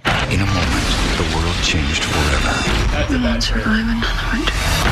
But for one family, everything depends on reaching the coast. The real danger was yet to come. That boy looks hungry. You look at him again, I'll shoot you in the head. On November 25th comes the extraordinary journey It's like it used to be when the sun came out. of a father's fight Get down! for his son's future. You have to be carrying the fire. What fire? Fire inside. The road, rated R. Um, if you ever played, and I know I'm not talking to the, the ladies I'm talking to, but the people listening, but uh, if you ever played the Walking Dead game, mm-hmm. that to me mm-hmm. was just the road. Like we're we're moving forward to nothing. The only thing we can encounter is more horror. Uh, yeah. Uh, like more more mm-hmm. more more cat catastrophic compromises of survival. And and the road has a big one. It's so big I don't want to ruin it because in the book it like I remember I like I, I was sitting on a porch in a rented house in San Francisco overlooking the entire bay and I almost threw the book over the rail. Um, Yeah. It is one of the more frustrating books that I'm glad I read. But oh man, it's so bleak and so yeah. you So should I- read it, but it why Yeah. also. I I haven't, but uh, my husband has. He's read a whole bunch of Cormac McCarthy, and every time he does, he tells me the worst parts of it. It's like, oh my god, I am absolutely never reading Blood Meridian. Uh, the road sounds like this is lighthearted for him, but I have seen the movie. Uh, I thought it was beautifully made, and Viggo Awesome. Mortensen is spectacular in it. And all I could think about though was how we were talking about Zombieland a couple months ago, and it's like that's a post-apocalypse that's so fun and light. The freaking electricity's still working. Everyone's having a great time, mm-hmm. and it's like fast forward another couple years, mm. and Yeah. here's where you are. Yeah. All the canned food Yeah. is gone. There's some sort of ecological thing destroying the earth itself. So, yeah, I mean, this whole movie should probably be called "You Might As Well Kill Yourself." Right. Right. It, it, and It's, it's, like, it's, at what point do you just say, "Yeah, fuck this noise. Humanity is doomed. Screw it. I'm out." it's a father and son pushing a shopping cart, usually along roads, mm-hmm. because everything else is impossible to put wheels on. Mm-hmm. It's everything else is bad. The environment is that bad. Everything is trying to kill you. yeah. It's oh, like it, it's. I, I've never seen a post-apocalyptic thing like. No, it's it's over. Yeah. And if you Mm-hmm. try and survive, you are in denial. There's that no it's over. promised land. There's no like, oh, I heard they've got fresh water over here and da da da. No, they're just walking. They're just walking Yeah. to their death. But I mean, that's part of the point is that Viggo Mortensen seems to have given up a while ago, but he can't actually give up because he has to protect his son. Right. And if Right. something happens to this, and and there's a couple times where something is about to happen. He's like, his plan is kill son first, save him the Mhm. horrors, and then he can die happy. Right. Well, as happy as you can be. Yeah, it, it's like it's it's one of my favorite movies. I can't watch again because it's so there's nothing fun about it, but it's so good. No. it's But it really is good. Really good. I I'm sure the book is better, but to have some of the visuals of just how gray everything is, I- I- I- how the trees have all died and everything is abandoned. My my memory, uh, if my memory doesn't fail me, like it is one of the best adaptations I've ever seen in my life. Like uh, Mm-hmm. there's a it, it's mostly minimalist, non-movement, Mhm. and there's plenty of time in 90 minutes to put everything on the page in the book. I don't remember anything in the book and the movie that I thought wasn't represented in the book. And I, and I've never, I can't really say that about anything. There's like, there's like one other movie that I forget right now that I could say that about. Um, so you can do one or the other, and but I'd recommend the movie just because it's a, it's a shorter band aid to pull. That's true. That's a good And, point. Uh, it, it, but it's it's it's so good. It's really good. Yeah. It- it's it, it's exceptionally good. When I'm watching the show Get Shorty, and I know most people aren't, I feel like that's the movie they're talking about making when they talk about the wilderness. Because like that is the prestige. This is un. This is critic proof. It's excellent. It's. Uh, I think they're talking about the road. Uh, it's it's wonderful. And every once in a while, like when I'm real hungover, I don't like sodas. I just think about like having a Coke while you're starving, and and how filling Cokes are. Because I don't drink sodas partially because of how much like. If you ever been in a drive-through and like hand you your soda first, and you drive the next window. I'm like, I'm already full. Yeah. Like I, I and like that's what what what it would be like to find an expired soda and be mm-hmm. and that that's one of the high points of the film. Yep. that's one of the only moments of hope. A soda. You can mm-hmm. drink this. It's expired. It's Yeah. a little syrupy.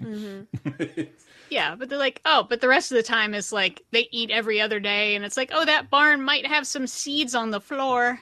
Do we not? Do we not want to ruin it? Well, because like I, I, I love No, The never. Walking Dead, and they don't broach this, and I figured they would. close.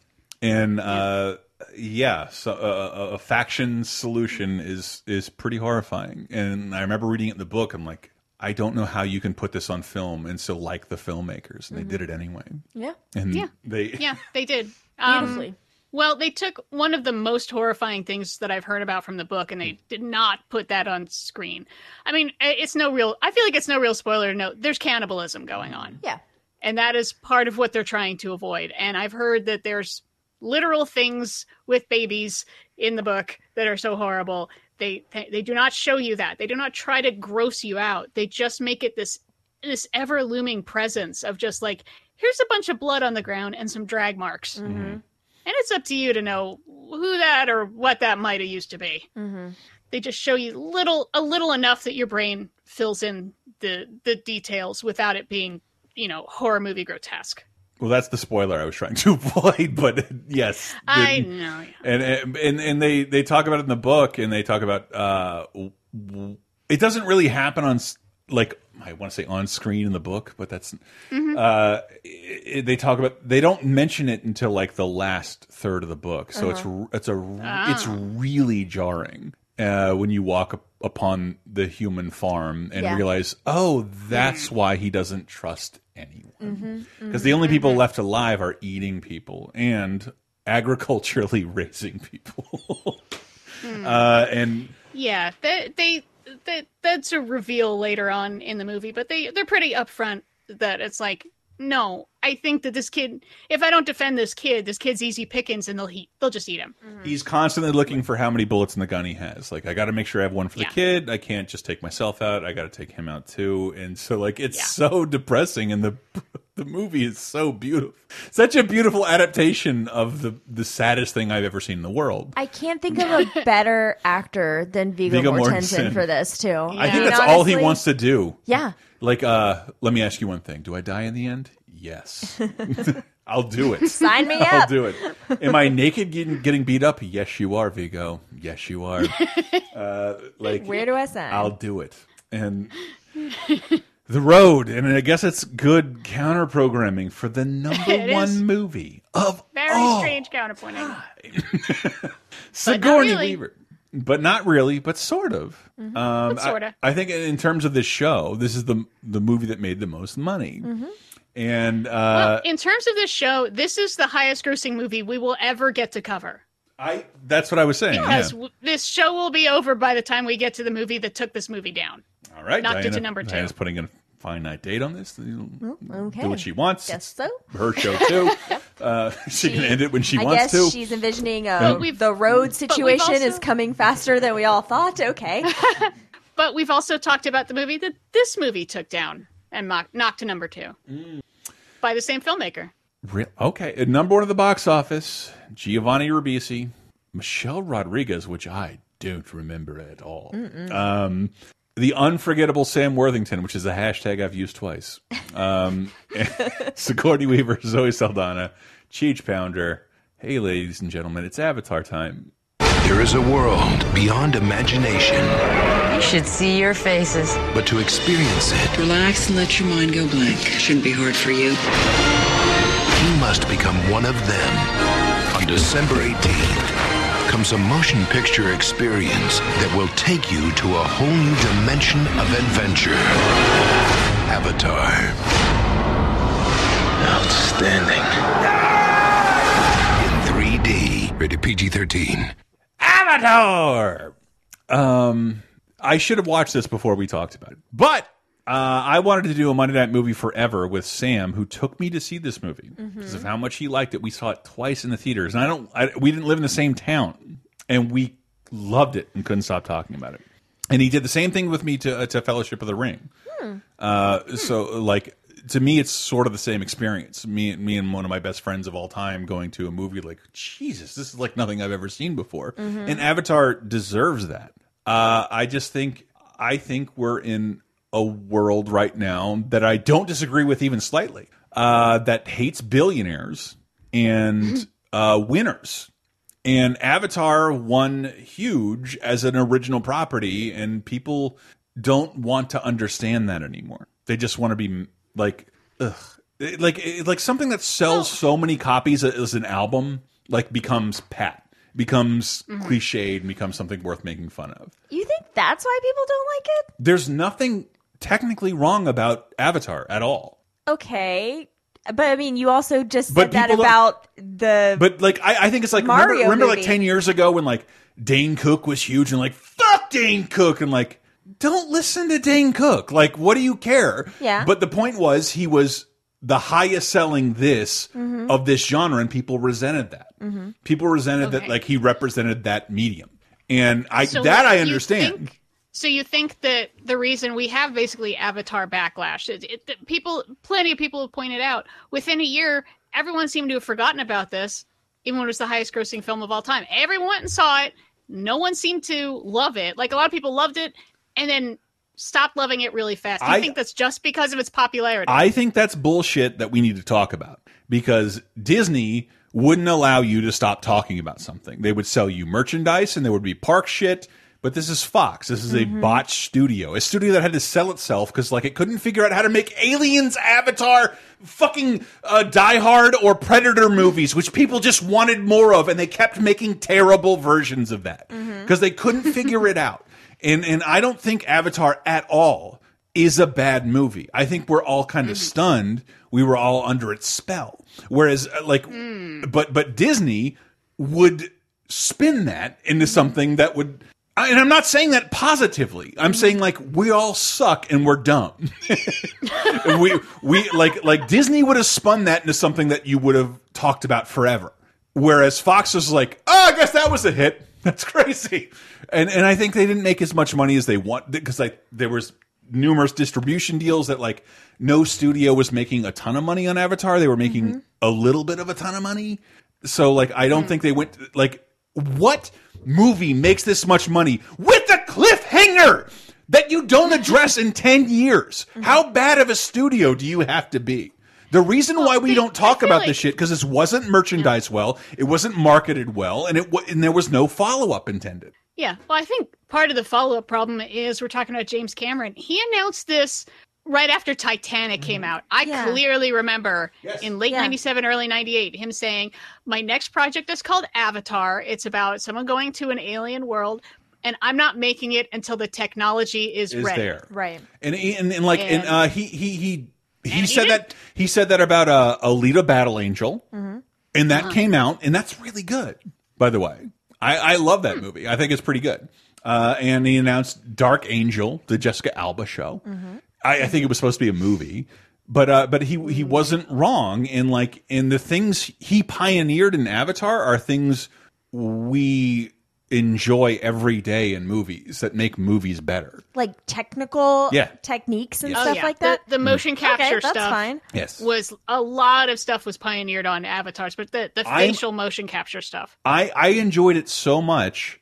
I have never watched it out of a movie theater, and that's why I'm putting Sam, throwing Sam under the bus because like I want us to do that again and watch it again and see I'm how it holds you up Hmm. skeptical look that you just said I love this movie so much in the theater. that I haven't seen it in ten years. There was a couple things in the theater that we saw in 3D that like Mm-hmm. I'd never seen a movie being worthwhile in 3D, but Uh-huh. like this did a bunch Yeah. of cool 3D things Yeah. that I don't think you could Mm-hmm. recreate in a home video format. So No, then you it's can't. so I've, I've so, seen this both ways. Well, then what you're talking about is a ride, not a movie. Fine, fine, Nice. fine. Martin Scorsese. You get him, Scorsese. I mean, no, and I'm not like that Scorsese snob talk or whatever. Like, I'm not into that. But I mean, when you're talking about like this movie can only be enjoyed when you're watching it in 3D, No. in IMAX, like that wasn't what I was saying. what were you saying? That wasn't now? what I was saying. What were Uh, you saying just now? I was saying that a lot of the, like uh, like a lot of the film criticism that I understand and appreciate Mm-hmm. uh, comes from like it's on the nose unobtainium, but it it ultimately is a story of people uh, fending off their exploiters, Mm-hmm. and that will not die. That will not. That will not. That will not disappear. That will not be uh, irrelevant in another ten years. That's true. It will be just as fun now as it was then, even though they call it unobtainium. I mean, Yeah. come on. But it's a, it's I a- love that. It's I, a I'll be honest, I love that because scientists use that term for it's like, well, if we could travel faster than light, then our ship would be have to made out of question marks. So they call that unobtainium. unobtainium, and it like and like as a big fan of Rick and Morty, who's like who's this. Alien species is gonna the floopy dupes. Like it doesn't matter what they're called. Like we'll just call them whatever we want. It doesn't mm. matter. Like you understand what the the overall goal of this story is. And I I know I feel like I'm about to get assassinated by a, a like relegating Rick and Morty with Avatar. Like uh, that, that really does put me on like an assassination list. Uh, but but I don't think this. But I don't know. And I want to. I want. I want to go back and revisit it. Uh-huh. We, your head has been tilted the whole time. Well, what do I you have to say? because you're I did not enjoy Avatar while I was watching it and immediately after I watched it and then I didn't think about it for 10 years. And I think mm-hmm. that is a lot of people's experience. I don't think that we're all these like hipster snobs that all this we loved Avatar and mm-hmm. all of a sudden we're like, "What? That's too basic for us. Now we're going to retroactively shit on it." I think it mm-hmm. was more people in my camp which was I got sold on the hype. Uh, I remember James Cameron announcing it as well. I remember him talking about it. I remember being like, oh my God, this is going to blow my mind. I'm so excited to see this. And then going in and being like There like, should have been aspects of this movie that blew your mind. Her egg? Like, that's how I felt about this. Like, Don't you dare egg the motion capture of this film. Sam, you can t- we can talk about the technical parts of it a thousand times over. Mm-hmm. That's fine. I'm not disputing any of that. But when you have your leading man is Sam Worthington, a man Unforgettable Sam. Pinocchio before he was turned into a real boy, and a not compelling story in any way, and not because it's like it's a tale as old as time, like you were saying. It's you fucking know, Dances with Wolves. it's, it's been done. Pocahontas. It's Yeah. like it's fine, and we can keep doing that story because I do think it resonates. It just wasn't well done. The story, the characters, Hmm. the dialogue, Yes. I- I- the things that make it a Well- movie and not a ride. I do think there are certain Yeah. things about it that are clunky, but like I could watch like something like The Matrix or V for Vendetta. I know those Mm-hmm. those Wachowski joints and like feel the same thing, but like at the end of the movie, Mm-hmm. like I love the point of it, and I, I love I love how they got there. And on, I- a, on a technical level, we can't you can't really throw this movie to the bus on a technical level. I'm not. I no no not you. I'm not saying you. Okay. But it, but like that, but that, that's part of why like and then like and remember the reason we all saw this is marketing. Yes. We the guy who made Terminator 2 and Titanic, the whole world saw this because of James Cameron. Right. And I understand why people are mad about that. I think that's part of it. Cuz I cuz the whole time I saw this like this is never going to work. This is a bad idea. They shouldn't do this. Mhm. And then everyone saw it. A lot. Right. over and over the again. marketing, because we were like, oh my god, I don't think it was Titanic guy. seeing, seeing a movie a lot is not the marketing. They're not really trying to get you to see it a second time. Mm. And I know a lot of people who did. We're okay. And, and I don't know anyone besides this, this you and my movie, husband. but this movie also like dovetails into YouTube culture mm-hmm. and uh, YouTube reviewer. Like in in my opinion, like that's just from my perspective, where people and I love that where people could start discussing film and how important and how bad it it is or isn't. And like that didn't. Sorry, that didn't really exist two years ago. Like where people could like stand up and what? What? Well, I mean, they could in text form. No, but like, but like Roger Ebert doesn't would Mm-hmm. never address a film again after reviewing it. Whereas there are Mm, YouTube maybe at the end of channels that Yeah. could talk about this endlessly, and they did. And it, it, it was fascinating because like it was a phenomenon that took over us all, and we didn't. It didn't sit well with people for some reason. Wait a minute. Hmm. What phenomenon? The YouTube Avatar. YouTube people? No, Avatar. Oh, oh okay. It, it, was like we all saw it. We all sort of enjoyed it, and then a year later, it was like the opposite. Like, what did I? That movie's not good. Why did I go see it? And like, and like, it's lost the movie. it, it's it's we were sold a bill of goods that they ultimately didn't deliver on. It's pretty. It's technically wonderful. It's a Lisa it Frank has- movie come to life. It's Yeah. the colors It's are pretty- amazing. It's fun. I don't It's- know. It's I don't well know. made. It's well made, but like other James Cameron movies, the dialogue is terrible and it's really on the nose. But a learning There's- computer. there's so many sequences that are really good. Like James Cameron had never done an aerial fight before, so the aerial fight looks really, really nice. But it comes after like a guy in a robot suit says like I'm Papa Dragon and we're gonna bomb some Indians. like, uh, okay. But I think James Cameron, we need to talk to him. We need to talk about him in the context of George Lucas because people feel, I think, kind of the same way about both of them. Mm-hmm. And they're very similar in that they're both guys who love technology first and storytelling second. Mm. I, I think And that we no need to talk one about him. can tell them no. We need to talk about him Mhm. in, in terms of Robert Zemeckis Hmm. because that's what Robert Okay. Zemeckis does. Uh, after Back to the Future, he kind of led his his technological curiosity led what he did after, and and I always find those movies fascinating, but, and I find Avatar fascinating. Mm-hmm. But but no no one with Zemeckis is like let's not never stop talking about Mars needs moms and how bad it is. Like no one saw it. It's fine. Mm-hmm. It's but like Avatar is this thing that like there's some clunky bits about it, but it's Mm-hmm. not terrible. It's like objectively not terrible. Yeah. It's, not. terrible. I think you're right about the hype though. Because It just we we don't understand why thinking why about it as why we should Well, be about it talking like- about it still because it's not as special as we wanted it to be. Yeah, well, I mean, think about it. Like I'm saying, like uh, George Lucas, how people felt about Phantom Menace. A lot of people were like, "Well, maybe the next one will fix it," and a lot of people just loved it out the gate. They just trusted the man, loved it out the gate, and it didn't take them long. To, they gradually woke up to it, like, "Wait a minute! I was so happy that to see Star Wars back that it. I didn't notice this movie was No, no. bad." I, oh yeah, this movie's bad. I, I- feel like it's kind of the same thing. It's I- like, I- it's this not is a not great Phantom movie. Menace. It's It is no comparatively no because this movie is good, not great, Mhm. as opposed to being bad, not good.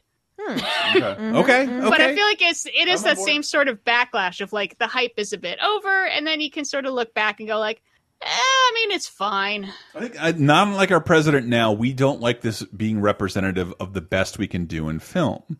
In that, I understand. Mhm. But but it is because of what it achieved, and like no matter what Endgame makes, according to inflation, this still made more than Endgame. It didn't make more than Gone with the Wind. It didn't make more than Star Wars. Everyone, calm down.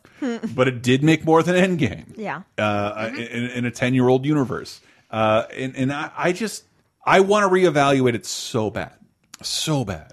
Because like there there is a greater point here that doesn't exist in things like Endgame. Mm-hmm. Uh, and then in, in, uh, like colonialism and fuck like there's a big point here that like all these fucking woke idiots who like hate everything like dude avatar was like pushing that in your face. Like and, and like made it mainstream. And why don't we talk about that more? Like in terms of what, what makes a movie important or nominated for oscars or celebrated on twitter avatar sort of did that But they didn't do it well. i don't i disagree Yeah. with that They did. I mean, the message was not presented in a it, well. Like I- I- get, I know what it is. When you say it's pushing it in your face, Mm-hmm. to me, that's by definition not getting your message across that's well. fair that's fa that's fair but like When but, you're like, oh, I get it. but i so that's it's I know- called you're right. unobtainium. You're right, but it was also like it was doing everything at the same time. It's pioneering technology. Right. Uh, it, it's doing something completely new. No one's ever been on screen. Mm-hmm. Allegedly setting up a universe that we'd want to revisit on occasion. And look, I've been to Disney World and been to that world and like, fuck, this does look really cool. Mm-hmm. Like I don't have these memories of the movies, but this is undeniably cool to see this represented again physically. Uh, and, it made me reevaluate like uh, what I thought was neat about it. Like everyone rides dragons; it's fucking awesome, and they have a, a, a- a weirdo dick connection in their ass. Um, it's, I'm hoping none of us watch this again, so we're not going to be able to talk about like sure it was like a braid situation. it's no, Yeah. it's a fucking high level USB device, and it's not even C Yeah. because it's not. You can't flip it upside down. Yeah. like you fucking put your tail on a dragon's ass upside down, he's just going to be evil. And but but it, it- like I think the, the movie deserves the same way I talk about the, the Fast and the Furious movies. Like Mm-hmm. they, they don't always have, have the best story, but like they're they drive forward the medium of cinema and what they put on screen in terms in terms of budget and like holy shit, I've never seen that on screen before in my life Mm-hmm. in that way. That is such a cool thing to do. And, and and Avatar totally did that. And I think we don't appreciate it because it wasn't followed up on. And because we, we talk about the Matrix in a different way.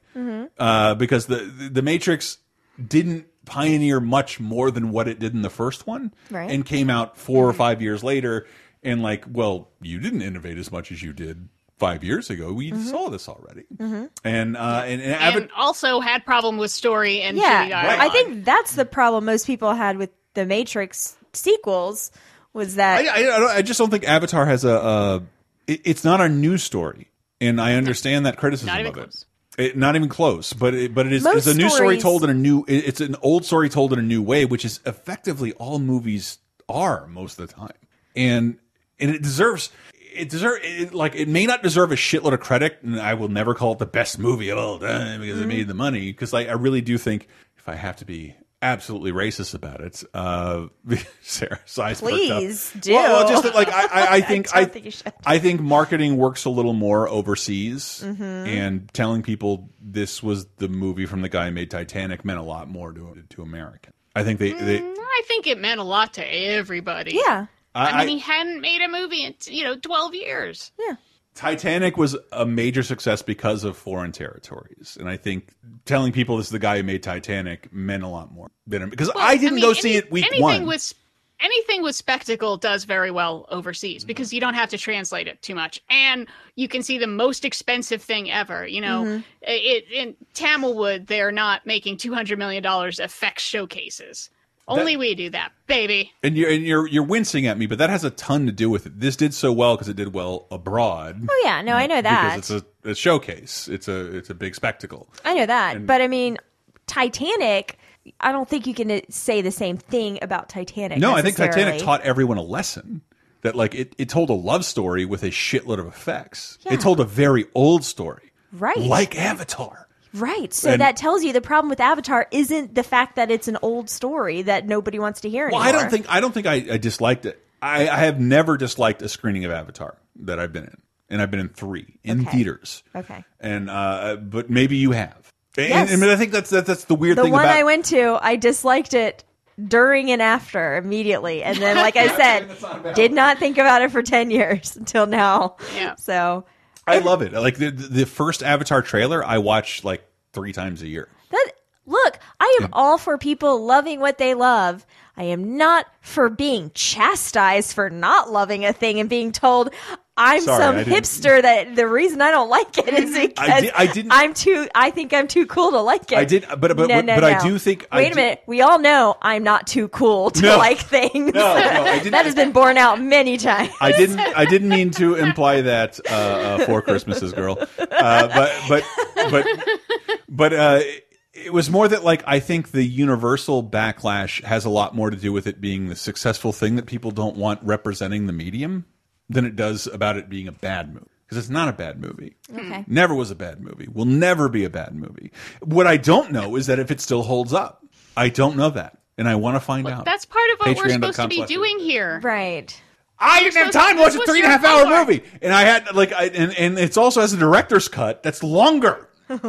And and like, and the rumor is that Disney bought Fox not to like reun reunify the X Men with the Avengers, but like they wanted this one guaranteed one billion dollar property. That's what they wanted. They wanted Avatar. Yeah, they, were- added on to an entire park. they had already started, but that, Right. that like this wasn't even a possibility buying Fox when they started doing that. Right. Yeah. But they wanted it all. Avatar World and they think Avatar in and like in production for a while. that's the thing I I think will be fascinating in a way that might be depressing because Mhm. they might be right. Whether it's great or not, Mhm. we'll all go see it.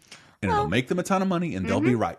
And I'm very curious to see how that goes uh, when we get Avatar 2, literally two years from now. I would say That's I, how long it's going to take. I've always said like Um, as a Disney fan like please don't do this. Don't do this. Don't build this park. Don't buy this company. Don't make these movies. Don't do it. I I don't think it's a good idea. Mhm. Uh, I don't think it has franchise potential. I don't. Uh, no, because nobody Oh, cares think about those characters. does. But that's the problem is that it's been so long and this sort of weird backlash has already taken place where we're like, yeah, that was fine. I, I mean, there was some, I guess you are right in that there is some backlash to something that's really popular. There's people who immediately don't like anything that's popular. Right. And then There's there's, people who other hate Taylor Swift who couldn't over name you. time, Did you see the thing with we talked about it last week? The Billie Eilish thing. She doesn't know who Van Halen is, Right. and like that. Fuck Billie Eilish. She doesn't know shit. Like go fuck yourself. She's made more relevant music than Van Halen has in forty years. Go suck a dick. You don't know what you're talking about. Right. And and Agree. like I'm glad we, we're revisiting. I that. know, but like, but that, but that's part. That's part of the zeitgeist. Like people like hating the thing that did the best because, like, I, I do it with smooth all the time because I was so annoyed by. it. Of course, but we talked about Smooth when it first came up. It talked about how much we like that song. I and never when said it comes that. back on, uh, it still No, slaps. we both like it. I Yes. don't. Yes, I don't. I hate it. I hate Well- it, and I love all jokes about it. that's And- and, like, okay. that's okay. But I don't know anyone who talks about how much they love Avatar besides you. It's that's very fine. Rare people talk about smooth and Avatar in the same sentence, but they should do it all the time. Why did? Why haven't we won a Pulitzer? This is so unbelievable. Kitty is down here. She, She agrees. came down. She heard all the shouting. I got something to say. Uh, I just don't. I don't think Avatar. as, this is the most emphatic anyone has been about Avatar Pro or Con. I feel like we're on Ever. crossfire right now. I, I just, Yeah. I, I think it's a very easy stance to take that this movie sucks because it did really well and we all saw it. We don't remember it very well, but we don't remember it very well because the studio that shepherded it sucks and didn't want to be a studio anyway and sold all its shit to Disney. Okay. And and it didn't. It I don't think that that is why people don't like it. I think that that's Yeah. a reason that you think that people didn't like it, but I I, don't think that's true. I do. I, think it's don't the same that's reason people say they don't like Taylor Swift and they No, don't I and they don't like. Modern Family or anything else that's a Big Bang Theory things they've never seen. Mhm. They criticize as something like this is not worth my time I because people do do that to those things. you said doo doo. I want to make sure everyone heard that. Everyone heard that, Sarah. It's true. I did say I it. think that's true.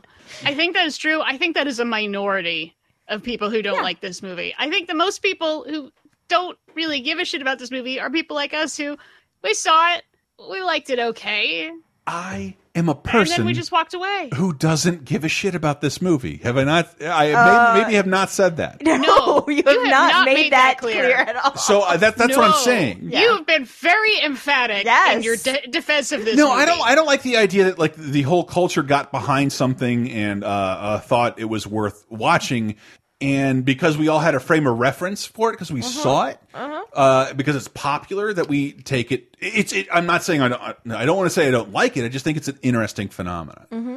Uh, because mm-hmm. like the only things we've had since then are all sequels. All sequels. Mm-hmm. Nothing else has approached Avatar other than sequels. An original property that made this much money and this many people saw it is a fucking crazy thing that I would relish if it came back into the Hollywood system. Sure. I don't want to poo poo that instantly. You said poo-poo. Oh poop.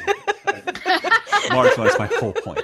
Uh, uh, oh god damn it! I I, I just I, I don't want to throw it under the bus, and I, I have I am not talking from an area of authority. I remember what I remember about watching the movie three times in theaters, and I had a great time. I've bought it three times on Blu-ray in different versions, and I've never heard any of my friends talk about it. I've never heard any reviewers talk about it. You've bought it three times on Blu-ray, and you have never put that Blu-ray into a player That's to a- watch it in your house. That's a male thing we need to talk about from 2010 that like we're all over now. We all don't buy movies we're never going to watch. That doesn't happen so much anymore. But I also think too the point that your point, your your idea that this is just Probably something that's the movie. fun to shit on because people don't Yes. like like Taylor Swift. That might be true if people were still making Avatar jokes, but nobody's talking about Avatar. People Ben Stiller do did at the Oscars. people do monologues on you know late night shows do monologues where No, Taylor I- Swift is the punchline every week. I and Billie Eilish is the punchline. She I don't think she counts because she's like I- brand new and it's it's different. I, I talked about this on a, on a lot of laser t- uh, uh, podcasts, especially like this was pointed out five years after the movie came out that it left no cultural footprint. Mhm. And I think part of that has to do with a James Cameron has to approve everything. It's why we don't have a fucking Blu-ray of True Lies because he has to approve the transfer and just is too busy. He's too busy spelunking and like dating actresses to like give us a HD version of True Lies. Rude. Uh, right. And, and and that's why we don't have a follow up too. But it's also that Fox as a studio didn't sign him to demand he do that because they suck. Because they make bad Well, sequels. because because he can dictate the terms because he's mm-hmm. James motherfucking Cameron. Mm-hmm. It doesn't mm-hmm. excuse I feel like every sequel like to Alien Predator and, and oh sorry.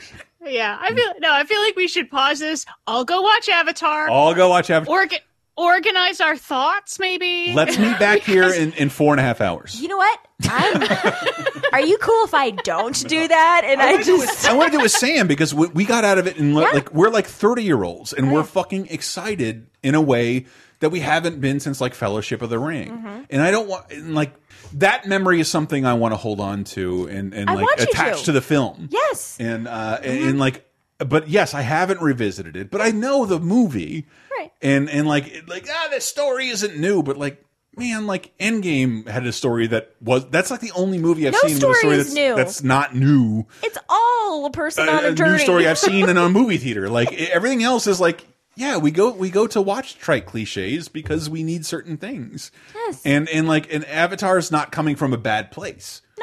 No. Um, it, it- it's it's fact it's like this anti-colonialist message uh, that we all need more than ever. Agree. And Agree. and, and like I don't know what the sequels have in store, and I'm bracing myself for terror because I don't trust James Cameron to understand that either. But he did make us the best sequel that's ever existed. True. T two. Agree. No one expected anything of. I 100 It's percent agree. It's amazing. Uh, all right, I'll shut up. Let's just go.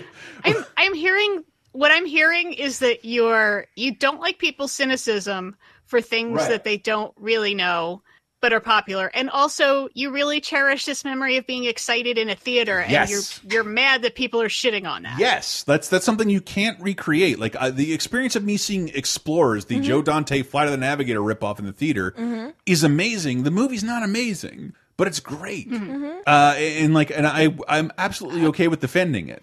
But Okay, but but you realize those two things that I just talked about, that is why you're feeling so emphatic about this, have nothing to do with the content of the movie whatsoever. No, I, I will not say that at all because you're talking about subjectivism. When you start talking about subjectivism for billions of people who saw this fucking movie, it means that billions of them have the same experience, and that we're all calling this movie terrible, even though like uh like like a bunch of like people had a re like so many a, a bigger volume of people had a, had a had a rewarding experience from this film, and like yeah. And that it might be worthy of follow ups, and it might have a bigger universe. I don't know, because James Cameron doesn't like to work very hard. He wants to take a decade off in between films. He has a lot of alimony that he has to pay out. he's gotta be looking for treasure in the bottom of Mariana's Trench or whatever he's doing right now. Sorry, but I, didn't, I don't mean to shit on anything you guys were saying, but like the idea that like this is the worst film ever, and and like and like that that makes it evocative of like uh art failing everyone, like uh or but like I don't I don't feel that way about Avatar. I'm not mad at Avatar at all. Did either of us No. call it the worst movie ever? No. If there are people out there who call it the worst movie ever, you haven't seen Family Fucking Business Yes. or Bicentennial Man. or all about Steve, or like, or like, or like a ton of other really bad movies. You don't know what bad movies that are. mean in like not you know mean to its characters and and But I also have think- bad messages. but I also think this Av- doesn't have Avatar that. you might- go watch. Have you heard about the Morgans? You fucking Yes. come back and then us. come back. and So talk. my thesis, my thesis ended here is that Avatar might be more special than the majority of people give it credit for in terms of both its story and as a subjectively, objectively as a film. And uh, I, I think we all dogpile it for the wrong reasons. I guess what I'm saying is that I understand objectively for from technical reasons why this is such a special, important, groundbreaking, groundbreaking, like genre changing film. I definitely get that, and I don't disagree it- with it at all.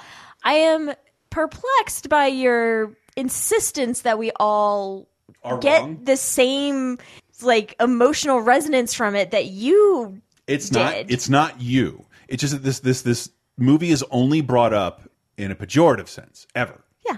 Ever. Like uh, it, it's it's it's brought, especially when it's brought up with like a uh, what do you call that? Like a um um a smirk. not a smirk, but like a like a, a what do you call it? Like a a, a big mob deception where we were all like we all Oh, feel we deceived. were all duped. We were all Ah. duped into watching this movie. And like that's not what this is. That's not what that was. Like it's not that bad. It's not even like close to bad. Uh, every Fast and the Furious movie is worse than that, and I'll defend it to the, my dying day. And and and Fast and, and Avatar has something more important to say and pioneered more important things, and it's just shit on. It's only shit on. It's never praised ever. And uh, and, and like and the reason we and nobody talks about it like that, and it's, I find that bizarre because so many people saw it. The reason why we, mm-hmm. the reason why people speculate every day about Star Wars, it's not big Star Wars fans. It's mm-hmm. because they make content and know that most people stall. So no one ever does that for Avatar, even though everyone saw Avatar. So that's why I think it's weird. Like, there's no defenders of this film. Like, we have every day a hashtag for the Snyder cut of one of the worst movies I've ever seen in my life and we and we don't and we talk about Avatar like it's the worst thing ever. No, Justice League is way worse than Avatar, Yep. and you are begging for the five-hour director's cut of a terrible film. I feel like that that's a bot that's trying to that's I don't know begging what for that it. is. It seems like the Russians all over again. it like it doesn't make any sense to me. You know what that bad movie needed? Another hour. But That is what I always say.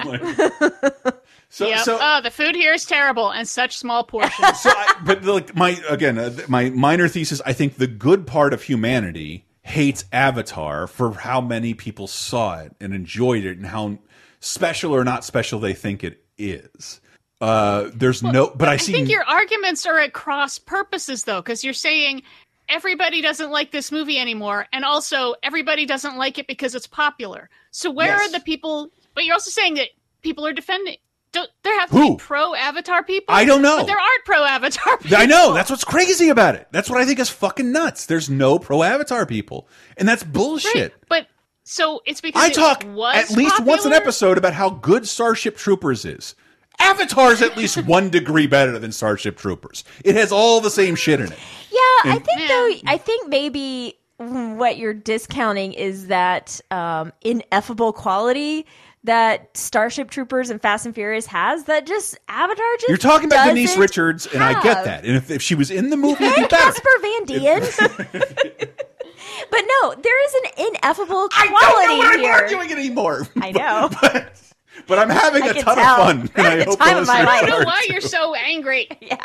Well, because I, I don't think this uh like I don't want to be the person. It's like it's like me defending like Michael Bloomberg, like like defending a No, billionaire. no, Like- that's not because Yeah. you because Avatar did not implement a racist policy that put a lot of innocent people in jail for no reason.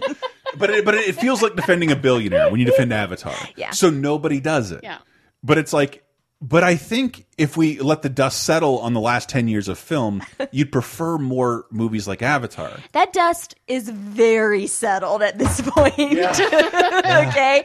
The dust is settled. It's kind of, you know, if you I think I think I just- ten years from now you will be begging for a movie like Avatar. I think there you will never be a when Disney owns everything and they're never talking about like colonialism and like fucking uh, anti-environment shit. You will be begging for a movie like Avatar. Well, when Disney maybe it's ham-fisted. when Disney owns everything, I think I will be begging for a stale can of Coke. Yeah, Honestly. the full the full road. There's a new Avatar out. Uh, uh, cannibals ate my kid's penis. Like like like, like oh. Well, let's get him a big tall popcorn That Like the hellscape. Yeah. Um, I'm done. But but I, I It was want to I want to watch spent. it again. No, with- you're not. I can tell you're not. I'm, I want to watch it again. I want to promote uh, Patreon.com slash Laser Time. I'm putting Sam on the spot. If he says no, that's the only reason we won't do it. Oh, come on, yeah, man. there it happened. It oh, happened. Lord have mercy. Yeah. The only reason Sam's not on here every day is because he says no all the time. uh, there. He's busy. I apologize for how unstructured this conversation was, everybody. I apologize for being me. I never wanted this job. I don't know how I can still do it. I feel like a fraud every day, and I'm experimenting with medication. That should explain everything. Um, I I'm sorry for your speakers that you will have to replace for all the shouting that we've done in this episode, and especially this segment. Kitty loves Avatar. We barely said what this movie's about. what is it about? Good Dances with Wolves. question. It's FernGully. It's not FernGully. it's Dances with Wolves. it's uh, it's Little Big Man. It's a bunch of like uh, white conqueror uh, motherfuckers who end up uh, uh, falling over to the side of the people he's there to exploit. And those movies, I think, are usually good. And we always make fun of them, and they always win awards, and they get rewarded, and then we always make fun of them because there's a lot to make fun of uh, on, on a on a cultural and like a, on a on a filmic language and, and cultural level. Yeah. And uh, but I I do think I would like more movies like Avatar to be successful than other movies Mm-hmm. we've seen be successful, uh, and you should too. And it's not it's not a I don't think it's a, ba a bad a movie as people are give it credit for, like give it credit for. And I can't really stand up to that because I haven't. I don't have another three and a half hours to rewatch, rewatch well, it. first of all, don't tell me what to do. and second of all, I punching up is just something that happens. Right. People punch up. Yes, no, no, I, I'm with you, but I don't think And it. it's better than punching down. Um, yeah. sometimes, but I, I don't think this is like the right kind of punching up because this is at, at the end of the day, this is a story. It's a parable. It's a fairy tale, and it's Yes. it, and its heart is in the right place. And and and whether yeah, I think so. I don't know. The I mean, story of Avatar. I feel like the story though is so poorly it's so ham-fisted that I feel like hmm. James Cameron wanted to show off his new toys and was like, "Let's make it this story." It mm-hmm. could have been any story, mm-hmm. honestly. Mm-hmm.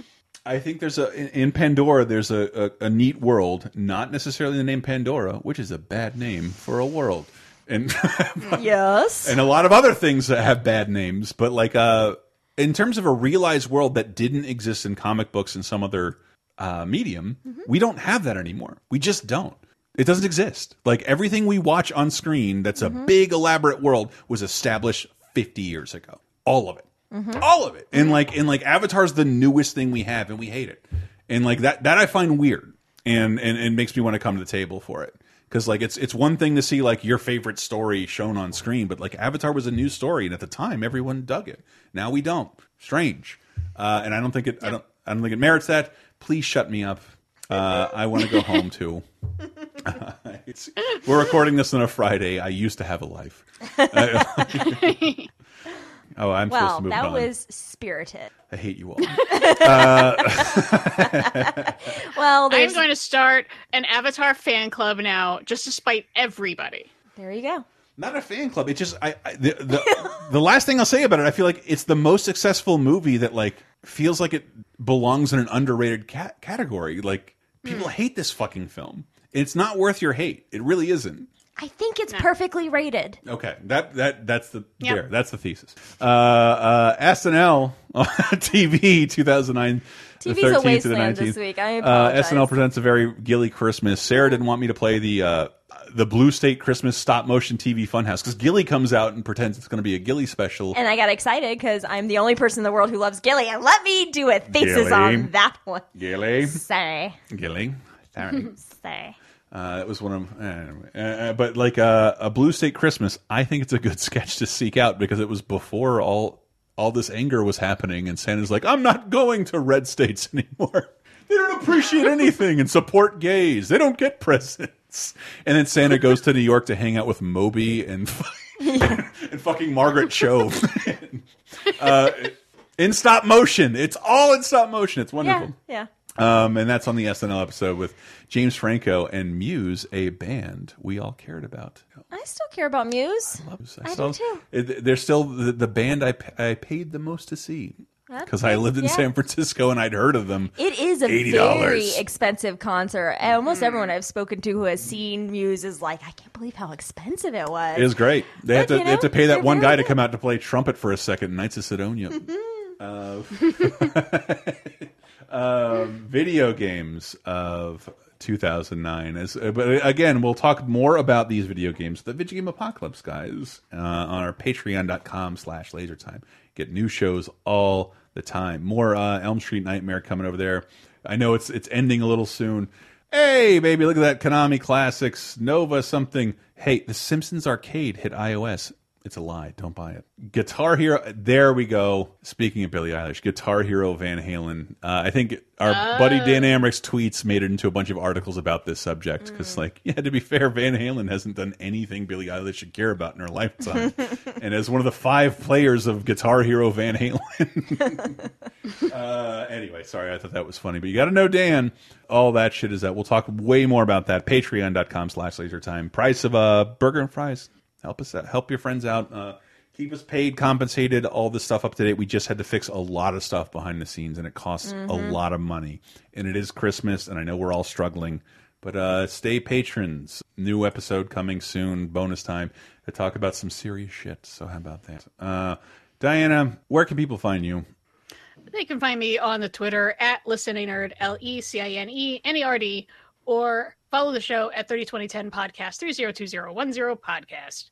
And with that, we got to figure out who died and who lived. Oh well, we'll get to the birthday boy, but deaths we got a whole bunch of them after a couple weeks of it being pretty quiet. Is it- 1989, we lost one of the best bad guys ever, Lee Van Cleef, who was only 64. Love that dude. Uh, Good, the Bad, and the Ugly. Uh, and Yeah. for a few dollars more, like is he in that? I don't remember. He's in Once Upon a He he plays two different characters Once in the Upon a Man with No Name trailer. Good, the Bad, and the Ugly. Yeah, and he's in the other. one. Yeah, he's in a bunch of them, and he's cool. I Uh, and then in love that dude. 2009, oh man, such a bummer. We lost Dan O'Bannon, who's only 63. That's uh, one of the writers on Alien. Return of the Living Dead. Jennifer Jones. Oh, Return of the Living Dead too. One of the best movies Um, in the world. Return of the Living Dead. yeah. Uh, Jennifer Jones, who was a classic movie star in the 40s and 50s, she was 90, and televangelist Oral Roberts, who was 91. Uh, his name is Oral. How could parents look at a baby and say, "I'm going to call him Baby, Oral"? You could suck a mean dick. I'm going to call him oral. Yeah. Better than his brother Anal. Oh. Anal Roberts. Please tell me that's available for commenters. Uh, Anal Roberts. oh my God! Please name somebody name their pet Anal Roberts. Um, I love the idea of someone like Anal. Time to come home. Anal. An- Anal. That's a naughty anal. Uh, uh, so who who to make up for this? Are you ready for birthday quiz? who be born? But birthday quiz. Oh, birthday is a doodly doo, a ding dong doodly doodly ding dong doo. A birthday. Whew. Okay, this is a fun one. I learned so many interesting things about this guy. He needs to write like 18 tell alls. Born December 15, 1949, turning 70 years old. His parents were teenagers, and he was born in Flat Creek, Missouri. Well, so so it's like his parents were like like during World War II were teenagers. Yeah. He- wow. All right. Wait, is it Bruce seven. Vilanch? No. if last I if I got it this time, Right. I would be convinced I was a witch. Yes. At that point, with the stupidest power ever. the worst power still- of all time. Yeah. I'm It still moderately freaked good me at out trivia. with Bill Nighy last week. That was nuts. Yeah, I hate Sarah for that. All right. Well, no, it was not Bruce Vilanch, though. Crazy fact number two, besides that his parents were teenagers, uh, he was roommates with Sal Mineo when Sal Mineo was murdered outside their apartment. Okay, wait. Keep going. I, I know who this is. Okay, he was also story. World Powerboat Champion for a thousand mile race in 1988. He released the song Till I Loved You, a duet with then girlfriend Barbra Streisand. He also dated Cybill Shepherd, uh, super groupie Pamela DeBars, Patti D'Arbanville, and lived right by Hunter S. Thompson in Colorado. James Brolin. No, not a bad guess though. Well, but he he doesn't sing. They're still then together. girlfriend. Well, then girlfriend, now wife. Um, Ah, right. so it's not uh, Harry Dean Stanton because that's what Sarah was going to say. Um, Seventy. Is it he's still alive. Barry Manilow? No. Okay. It's not Christopher Cross. Um, no. no. It's not Michael Uh, McDonald. it's- No. Mm. Uh, Yamo could be wrong. Okay, another creepy fact though. He began living with his, his third wife when he- she was 15 and he was 23. Wait, his third wife when he was 23? Yeah, Parents had him as a teenager. Uh, Jerry Lee Lewis, no. She was 13. Sarah, 30 2010. She's not that. Um, Um, Just when- look that old. Maybe it'll help if I tell you uh, after she turned 18, they got married, they got divorced, they reunited and had a daughter in 1989. Johnny just Cash. 30, and then they remarried and then divorced again. not Johnny Cash. No. Don Johnson. He was over 70. It Oh, is. Don Johnson. Oh my god. Fuck her. Oh! God, I love Don Yeah, Johnson. me what? too. Don. He was Did great. you all notice though that Don Johnson is three days younger than Bill Nighy? Wow, wow, Whoa. wow. I just saw him in Knives Out and he's great. Still got it. Yeah. Which one would you nail? Uh, no offense. no offense, Bill. Yeah. Uh, Don Johnson Yeah, still I got it. I love that Don Johnson has come back as like a character actor. Me Usually a really racist one. You're but just thinking of Django, uh, which is I'm thinking of Django. Well- I'm thinking of Watchmen. He's not a great guy in Knives Out either. Let's just put it that way. He's not a great guy in Knives Out. He plays a really good Yeah. white authority figure you want to see die. Uh, and we'll talk more about some, one of these subjects on a laser time with both of you. Hmm. Laser time, yeah. Mm-hmm. Uh, Patreon.com slash laser time is how we're supported. We appreciate every single person who supports us. Uh, again, we've been doing this. Are we going to head into our fifth year? Is this going to happen? Are we agreed on this? But no more after that, unless the Patreon goes up.